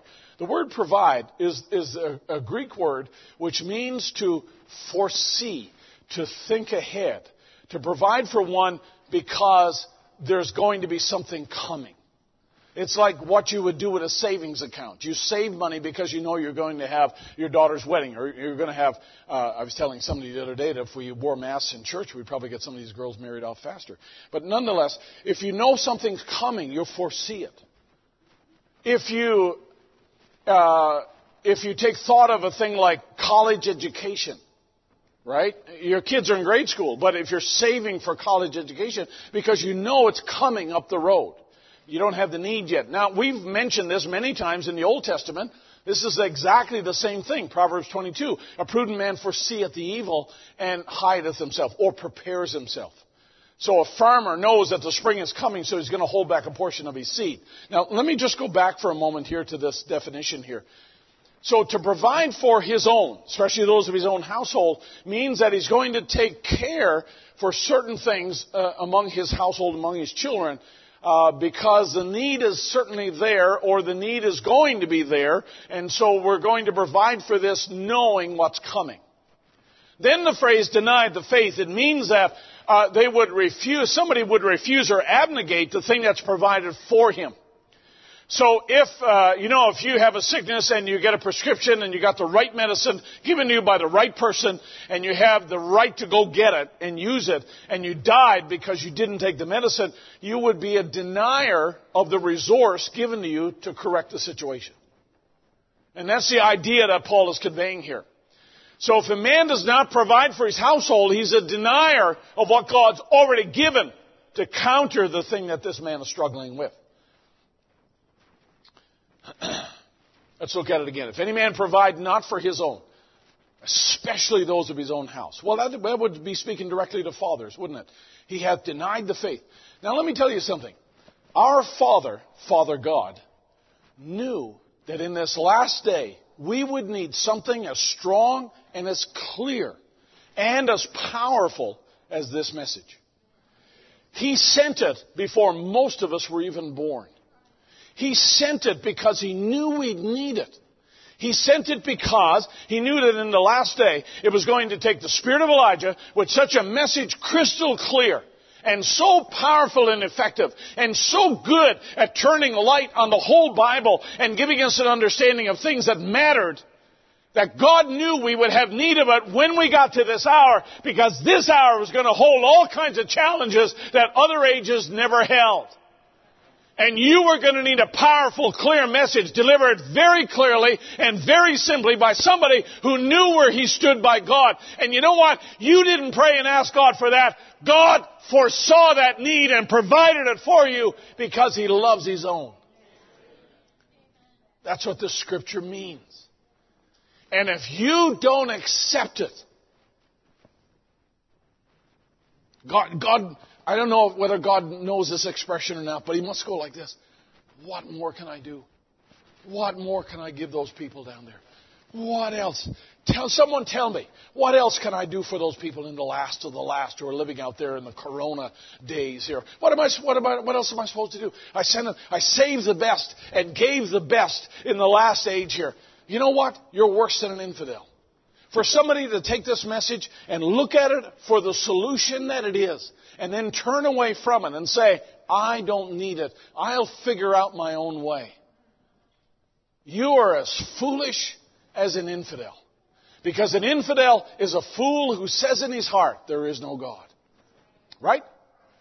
And so this is what, this is what Paul is actually conveying. So let me tell you, saints of God, we as fathers, we have the primary responsibility over and above the bacon and over and above all the other entertainments of this life. The most important commission given to us is to bring what God has provided for us to make it through this age to the generation that follows us. For me to evangelize my children and my grandchildren, and for me to, uh, you know, influence them towards the kingdom of God, that to me is the greatest challenge and the greatest commission and the greatest responsibility that I have as a parent for my children above all the other responsibilities that God has given me. I got to be a good steward. I got to be a good, uh, you know, a good husband. I got to be uh, all kinds of things in life because of my. I got to be a good pastor. I got to be, I got to be good, good. I got to, I got to dress right, talk right, and so on. I can't use the words my, as I got my grandchildren here in the in the. I can't say the word S T U P I D because they don't they get offended when I say that. Even though Brother Branham said that a couple of times. But hear me out. My most important responsibility is to make sure that they're aware of the kingdom of God. They're aware that there's a God who lives. And to instill in them the faith that Jesse instilled in David. Because you know what? David was going to need that faith up the road. A father's heart is to give to his children even what they don't need at the time, but knowing they're going to need it. I need to model a good husband in front of my boys because I know they're going to get married one day and they're going to need to know what a good father, a good husband does. I need to handle my finances well because I know that they're going to have an example of that. They're going to have an image of that that they're going to have to use later on up the road when they get married and have their own household, right? But the most important thing is for me to model or reflect the image of God so that they can see there is a God who actually lives and reflects his life through my life. And then they can go on and do that themselves. And they can become an image for their own children. Brother Branham said this world this morning is the spoken word of God, and he believed his own word. And if you're an offspring of him, God is in you, he will believe his own word. Though it cannot be seen, felt, tasted, or anything, he'll believe it, for God in you will believe his own word. Let me tell you something. It's not me believing for my children or imposing my will and my belief on my children to me, my job in my household is to create an atmosphere into which the Holy Spirit can come, that He can create this experience in their hearts, that even if I'm removed, they'll believe the Word of God. And it's Christ in them believing the Word, not Dad forcing them not to smoke, not to wear tattoos, not to dress indecently. You, you understand what I'm saying? This has to come from within, not from without. I can be a controller. I can be somebody who dictates, or oh, you won't do this and you won't do that. Let me tell you, that'll work for a season when the kids are little. When you tell them all they gotta, you know, be in their car seats and they gotta, you know, they gotta wear shoes and they gotta put them on the right feet and all the rest of it. I mean, that works for a season when you tell your kids this. Be quiet, you know, it's time for bed or whatever else, or go to school or, you know, all the other things that you tell your little kids. And you tell them a thousand times. And, That works for a season. But as they get older, the more, the more restrictive you are, inappropriately, the more they'll find a way to rebel unless they have an encounter with God. Because there's a time when spanking becomes less effective. You have to strategize. You have to think about how I'm going to maintain discipline within my own household, but I'm going to do it in, an, in an age appropriate way. But I know this, that I can't treat my teenage children like children, like five and six year olds, even if they act like five and six year olds, because now their personalities have changed. So my job then is to make sure that my kids, even though I'm not the Holy Ghost, and in my job description of being a father, being a parent, I never found the fact where I was the baptizer in the Holy Ghost. But my job was to create an atmosphere in which the Holy Spirit was always welcome. Therefore, I had to say, as for me and my house, we'll serve the Lord. Brother Brian over here doesn't have any children, but you know what? In order for the Holy Spirit to come into his house, or Sister Sarah, or anybody else here this morning that's on their own, or maybe you've got your children raised, we still have the responsibility to create an atmosphere where the Holy Spirit's welcome. Because Brother Brian needs the Holy Spirit's help. Sister Sarah needs the help of the Holy Spirit. We all need the help of the Holy Spirit. Would you agree? Whether you have kids or not, that atmosphere makes a difference for the Holy Spirit to come into. Because things operate on the basis of atmosphere. Let's hold it, let's see how far we can get here. Now, Brother Branham defines this, and let's talk about parenthood here for a moment and stretch it out a little bit. What is fatherhood? It's an attribute of God. If it's an attribute of God, then it's worth us talking about. If we be God's children, God wants us to love one another, and in doing so, we love God. In, in, the, in the Gospel of Luke, Jesus says, and it was revealed unto him by, by Simeon, the, the Gospel says, it was revealed unto Simeon by the Holy Ghost that he should not see death before he had seen the Lord's Christ. We know that story. Simeon's waiting for the Messiah in his lifetime. And he came by the Spirit into the temple, and when the parents brought in the child Jesus to do for him after the custom of the law, and so forth and so forth, the Spirit told uh, Simeon that this was the one. All I want you to do is notice that he said, he used the word, and when the parents brought in the child Jesus, the word parents in all of the Bible, in Hebrew, it's Abba.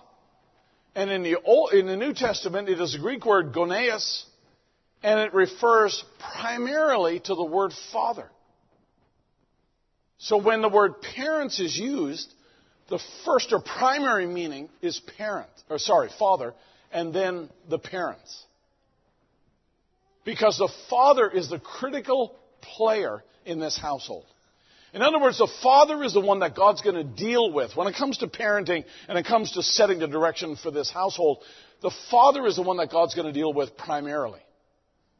And so even when the word parents is used or parenthood, we're still heavily leaning towards fathers. Which tells me a couple of things. Number one, you have to be careful in your house that you don't give the lion's share of responsibility of raising your family to your wife. You can't do that. Now, some of you work long hours, and some of your brothers are gone and traveling and so forth. But you know what?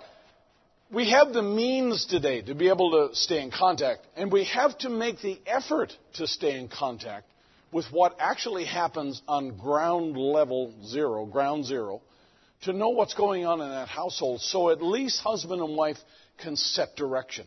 We can set direction when it comes to finances. We can set the direction when it comes to what we're going to allow our children to do and not do, what they're going to participate in and what they're not, what kinds of activities, about, uh, you know, just, just the associations that they'll have. The critical questions that parents need to make, parents need to do it together. But I will tell you something that fathers cannot give that entirely over to their wives and say, honey, you look after that. I'm busy. I got a new tool. I'm going to be out in the shed. I'll be out there 12 hours. Uh, you sort this out. A father's got to roll up his sleeves, in other words. A father's got to be involved. Now, let me divert just a little bit broader, okay? And, and I, I, I, it just gets bigger and bigger as you go along. Only one form of eternal life, and that was God. This is God. This is God's view of the family. Let me say this about about statements like this: the more serious statements, the more profound statements about eternal life and the genetics of God's family are all found towards the very end of Brother Branham's ministry. So if they're going to be weighted at all, these are the things that God wanted to be sure we got before that prophet left the earth. And Brother Branham puts emphasis on this in the last part of his ministry, and he's watching the Word open up, and things are unfolding, like we said earlier. Things are unfolding and becoming more real to him, and he's realizing that this connection that we have with God is not just an emotional experience because we went to an altar and wept or because we were baptized in the name of Jesus Christ. This experience goes much, much deeper than this. And it actually began long before you put your two feet on the earth. It began in the mind of God. It began in the Lamb's Book of Life. And Brother Branham's going back and he's reinforcing this over and over again. And he's, and he's telling us this very, very clearly. He said, to be a son of God, you had to be in Him always. You didn't join the family. You didn't sign up. You didn't stumble into the right church. You were always a part of Him. And that's why you are a part of Him now. Can somebody say amen?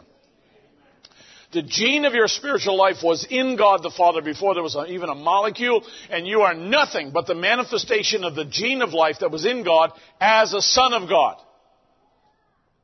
Now you're expressed after His Word has come in you to light up this age.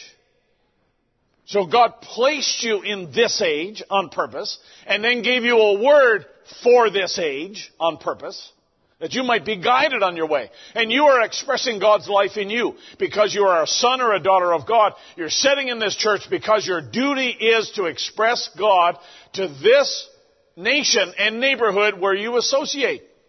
Whatever you, wherever you are, God knew you would be here because you have to be one of His genes or His attributes. I mean, that, to me, I don't know about you, but that's comforting to me.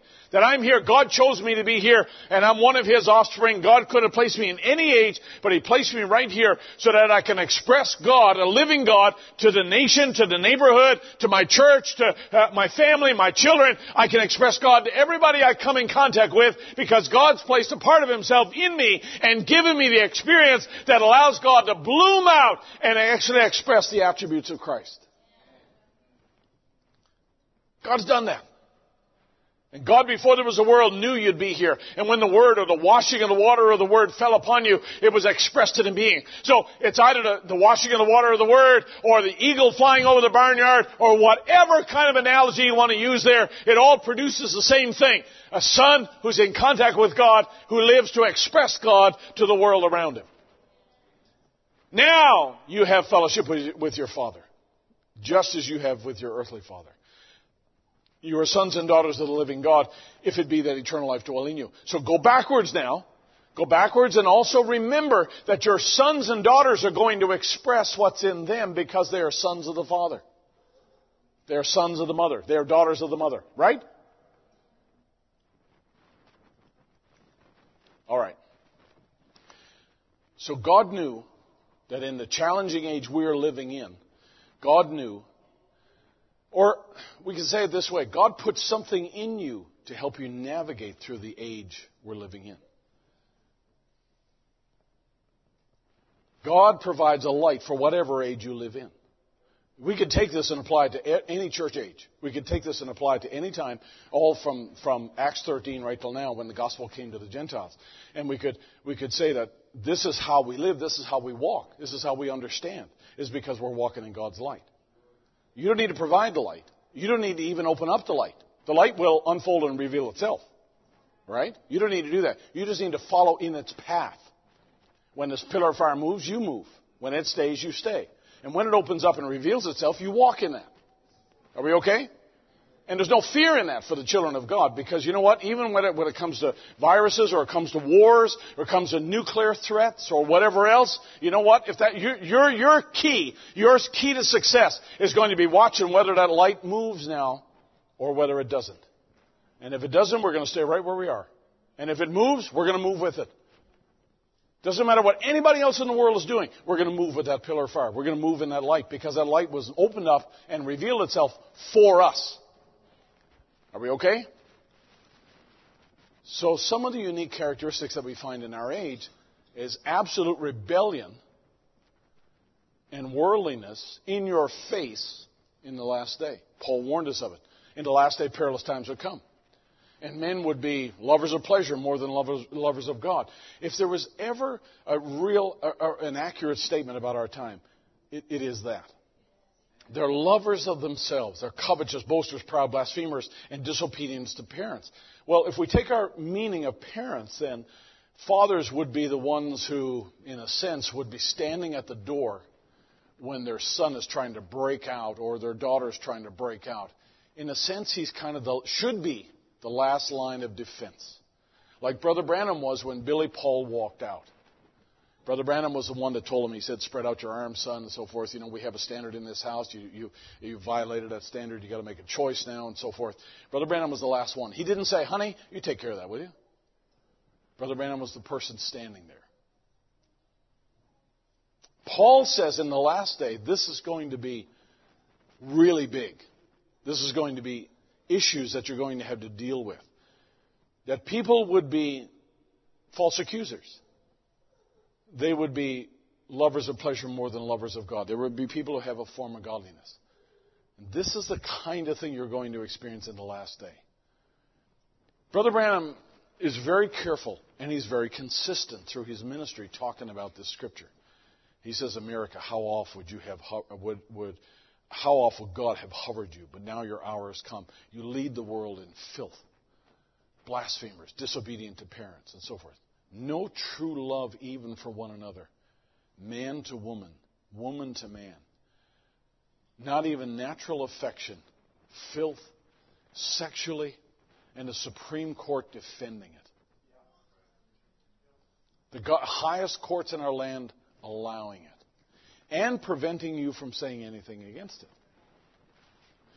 Brother Branham's very consistent. You'll find him talking about, you know, the Beatles and what they introduced and what came in in the 60s and so forth, and I, will come back to these. I want to leave you with one statistic. I promise only to give you one statistic every service, but I need to explain this statistic, but here it is. In 1965, in our country, there were nine weddings for every 10 funerals. According to surveys done, and they keep very good records of this, whenever I have the privilege of marrying somebody, I sign a marriage certificate. That goes to the courthouse and they record that. So, so and so married so and so, and it's recorded. So we know how many weddings and funerals are done by churches in a county in a particular year. It's easy to find. In 1965, there were nine weddings for every 10 funerals. That's changed. Here's the number in 2017, there were 3.7 weddings for every 10 funerals. Now, this, this, uh, this information came to me, and I, I, I, was, I was absolutely struck by this statistic. I promise I don't give you a whole lot of them, but, but this, this one really caught my eye. And I thought, wow. Or I went, whoa. 3.7 weddings for every 10 funerals. There's a reason for this. And the reasons for this is what I want to talk to you about. And this statistic to me is something that is, is a cultural thing, but it's also a Christian thing. And that's what, that's what really caught my attention. Now, we don't fall into the general pile of statistics that govern the world out there because we're a little bit different and our values and our priorities, our commitments are a little bit different. But I will tell you this that we're not that far behind. And if you don't believe me, just get the Netflix uh, statistics. Anyway, I'll, I'll move on. What people are, what people are discovering now what researchers are discovering and they're writing about and they're, they're noticing this is that there's a lot of people in our world who um, they, they look very differently at marriage. They look very differently at the institution of marriage and what marriage actually is, what, what its definition really is. And in the old days, marriage required a commitment. It, it, it required a, um, you know, a losing of our individuality to become one with somebody in a sexual union and a realization that, you know what, she's got something I don't have, and I've got something that she doesn't have.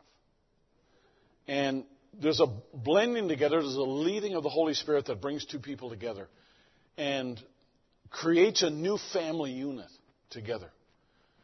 As a result of this statistic changing so much and people's views of marriage changing so much, there's more common law marriage that goes on and there's more other arrangements for marriage going on. There's more same gender activity that's going on. There's all kinds of factors that contribute to this.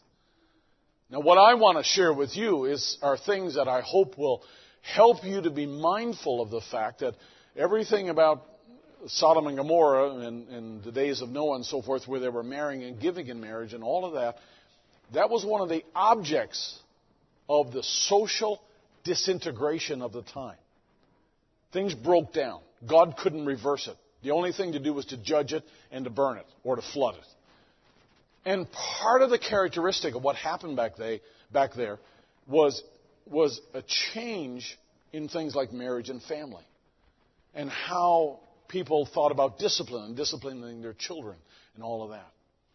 And I just, I just bring this up, and forgive me if I'm, forgive me if I'm, uh, you know, talking about this. Maybe, uh, uh, I, I, well, let me just say this. I think it's important for all Christians to know what kinds of things healthy Christians believe about families and marriage. I think it's important to be reminded of that because this affects all of us. But remember that when we get it right, you're reflecting what's in the mind of God. What's in the mind of God was found in the first three chapters of the book of Genesis. Right? Genesis 1 and 2, and, and you know, we have this, you know, this, this whole setup with a, a man and a wife, and God married them together and said, Now they shall be one together, and that was the foundation. And then they built on that. And of course, Satan got in and, and messed that picture up. But that, that was the mind of God. The f- very first thing that God did was to establish this household, this family, this family unit. And then from that, children were to come and all the other blessings that were to come. And so whenever we get it right, we're reflecting the image that God put before us way back in the, in, in the very beginning. So just because our society is not getting it right doesn't mean that we have to walk down their pathway. It doesn't mean that we had to walk their road. We are walking by a different light.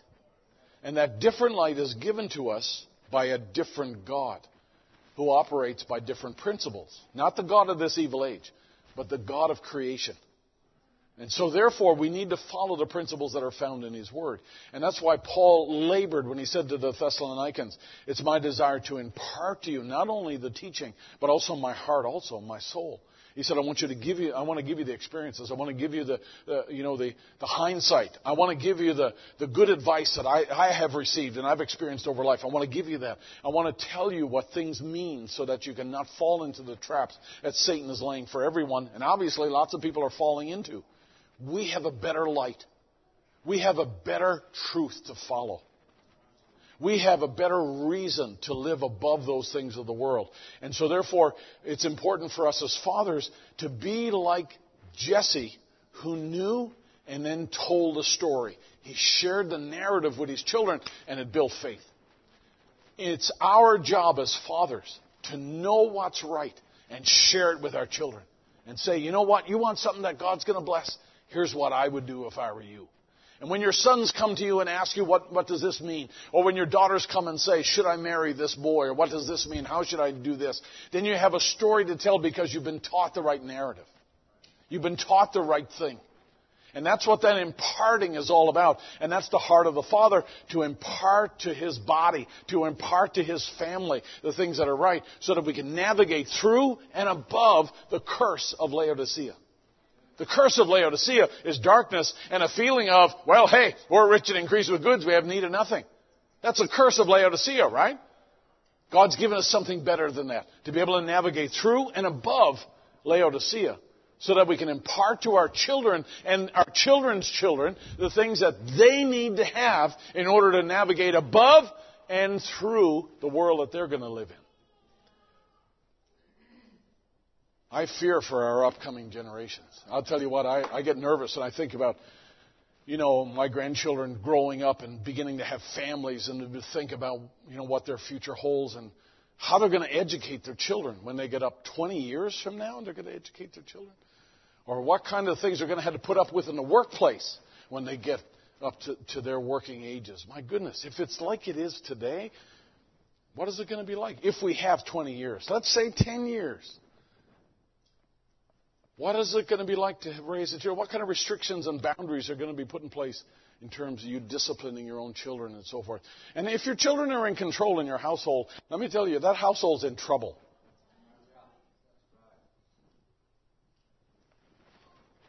Polit- politicians are not able to turn it around, obviously. Right? Another election's not going to turn it around. Money doesn't turn it around. International interference doesn't turn it around. It's only the Holy Spirit that can turn it around. Or let me say it this way the only, the only way your life's going to be turned around is the Holy Spirit gets a hold of your heart and turns you around. But the Holy Spirit is not interested in reforming this world. The only thing He can do, what's left, is to judge this world, is what He's promised, and take the bride out of it before that judgment strikes. If I can impart to you anything, if I can impart to you something that will help you be able to navigate through and above this world, then let me tell you something. That allows me to put my head on the pillow at night. Because that's the right thing. That's the heart of the Father. And He's interceding. He's given, I want to give to my sons and my grandchildren, I want to give to them things that they may not need at the moment, but I know they're going to need because this is the way history is going. This is the way the, the world is unfolding. This is the way things are going. And I know they're going to need to have an experience with God because that never gets out of date. That never gets out of season.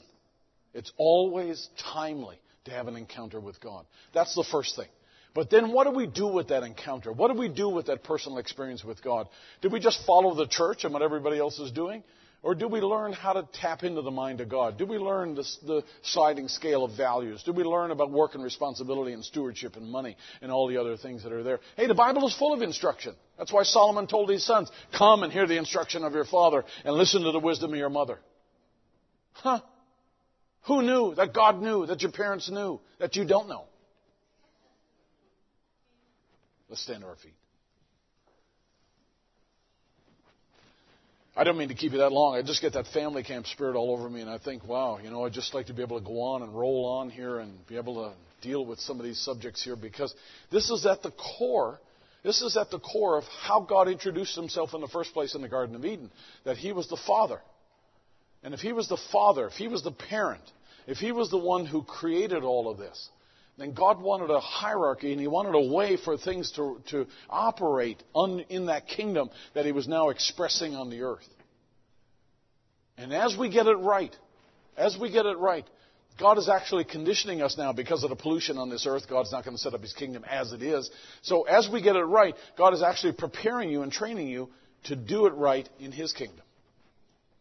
He wants to eat and drink with us in that kingdom, right? And this is how this is what he's doing. He's training us and preparing us to get it right in that kingdom. And I, to me, I, I think that's um, I think that's an exciting thing. And I say, Lord, uh, just have your way. Just just do it, Lord. Just unfold yourself and reveal yourself more and more that we can that you can impart things to us and we can be receptive to it. I think it's I think it's a wonderful thing. We sing praises to your name, O Lord. I sing praises to your name. Oh, Lord, Jaron, come on up and help me here. Praises to your name. Oh, Lord, for your name is great and greatly to be praised. Sing praises to your name. Oh Lord, praises to your name. Oh Lord, for your name is great. And we should lift it up a little bit. Let's lift it up a little bit. Just a notch, yeah. Let's sing it again now. We sing praises. Praises to your name. Oh Lord, praises to your name. Oh Lord, for your name is great and greatly to be praised. Sing praises to your name. Oh Lord, yes, praises to your name. Oh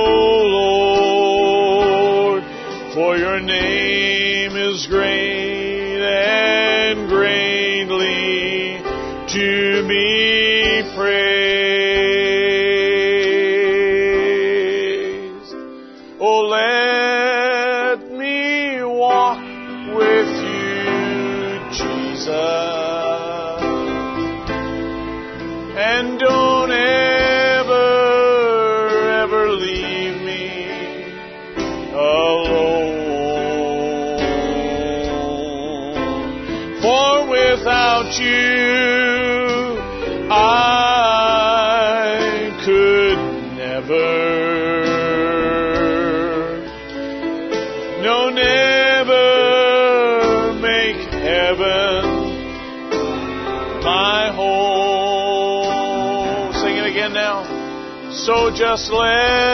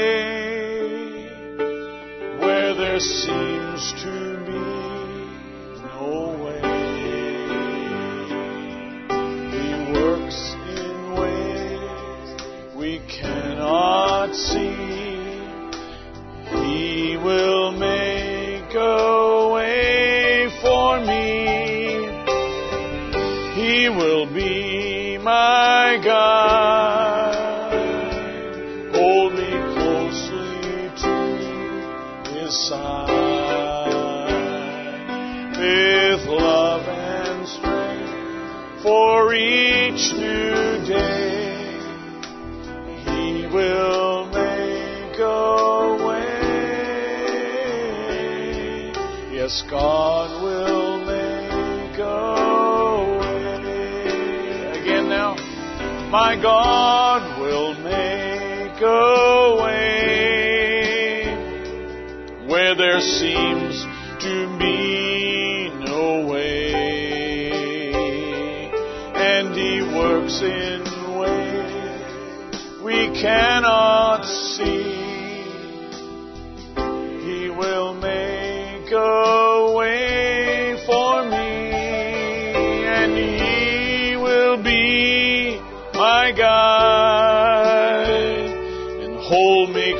closely to His side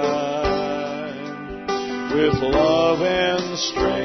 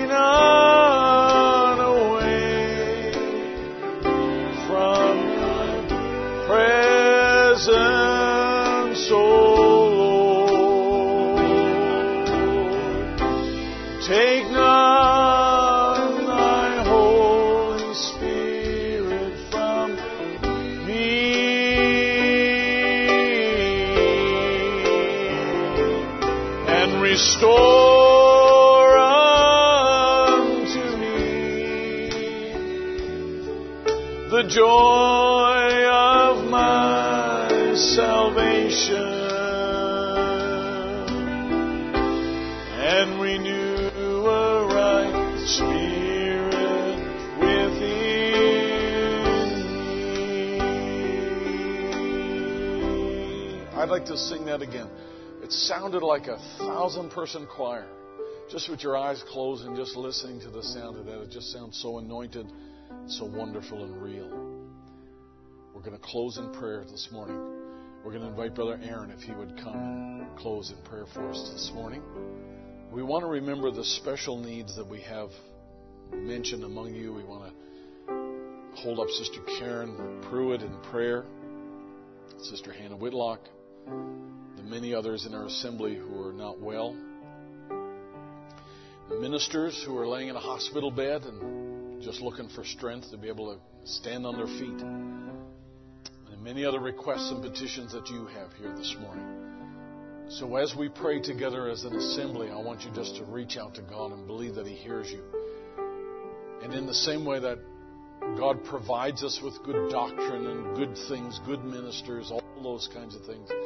You remember too that He wants to hear from you because it's a communion. He wants to hear from you. And if you have a petition, if you have a word of praise, if you have something you want to give to Him, that's the time to do it.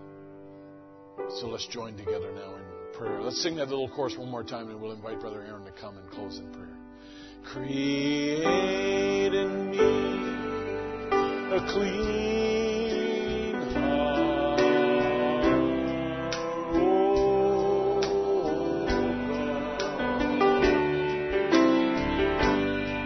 And renew a right spirit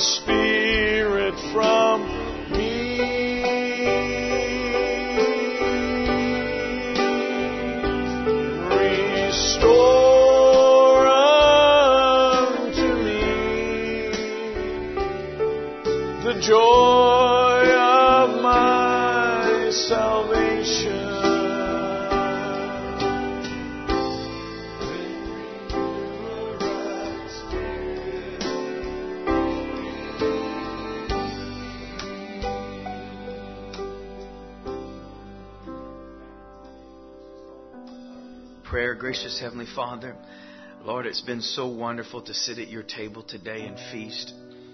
And Lord, we, we just offer thanksgiving to you Yes, Lord. as we've praised you with these lips, Lord. Now, from a grateful heart, we just offer thanksgiving Yes, Lord Jesus. that we have a privilege of feasting on a word, Lord, which is not shallow, which even though to the world it might seem to be outdated, Lord, it's deep to us, it's rich, it's it's it's what sustains us, it's what we live by.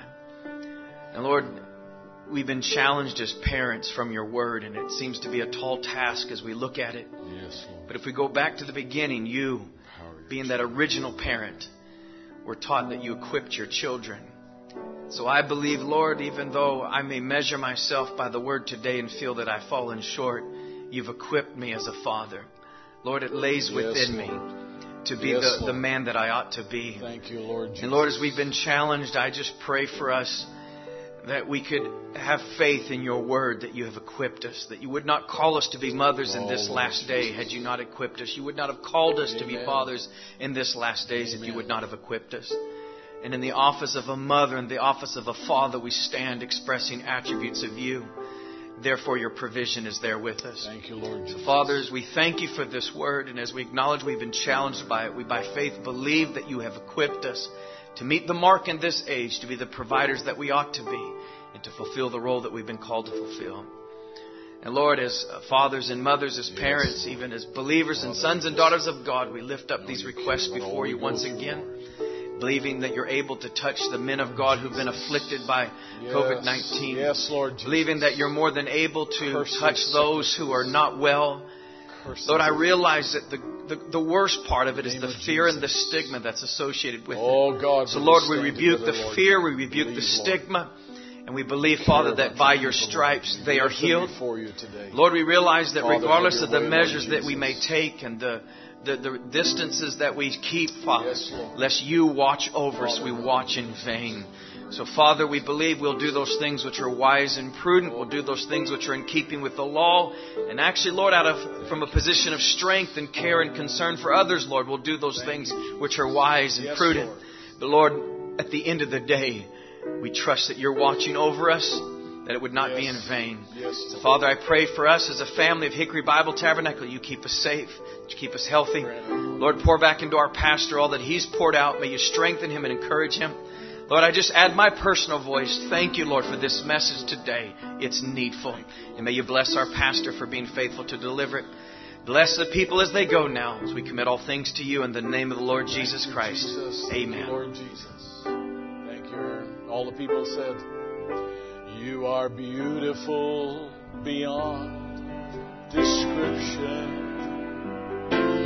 You're too marvelous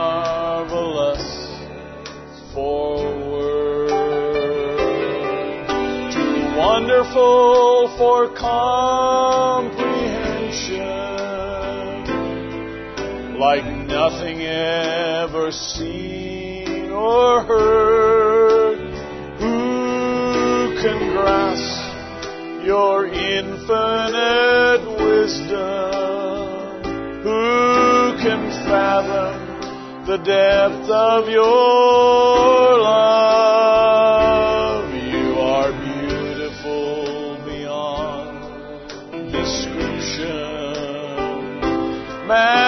Majesty enthroned above. And I stand, I stand in awe of you. Yes, I stand, oh, I stand in awe of you. Holy God,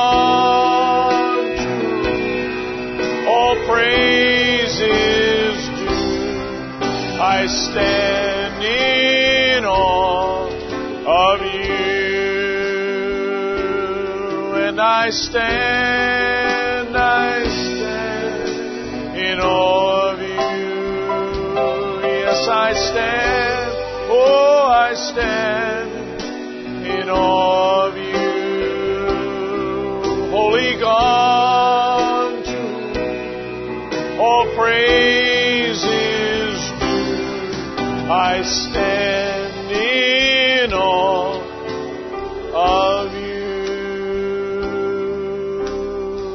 Praise the Lord. We're going to let you go this morning. We're going to sing that a little one more time again. And uh, may the Lord bless you. Lord willing, we'll have service on Wednesday night here. When you pray, remember the folks who are on the front line of uh, medical work, and we appreciate you. You're, you're our heroes, and uh, we appreciate your dedication and your uh, desire to help. We pray for those who are uh, been in contact with the disease that's that's around and uh, asking for healing and deliverance, and there's there's many. So uh, we trust that the Lord will bless you and bless your week. Go in faith and not in fear, and uh, we'll trust God for the outcome.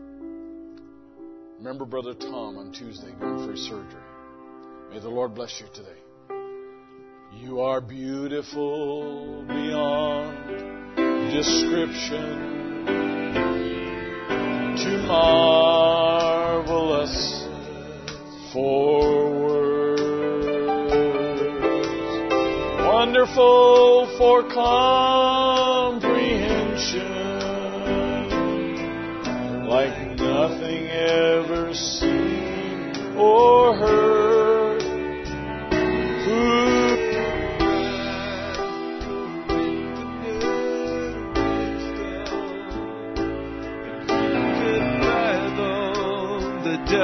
of your love. You are beautiful beyond description.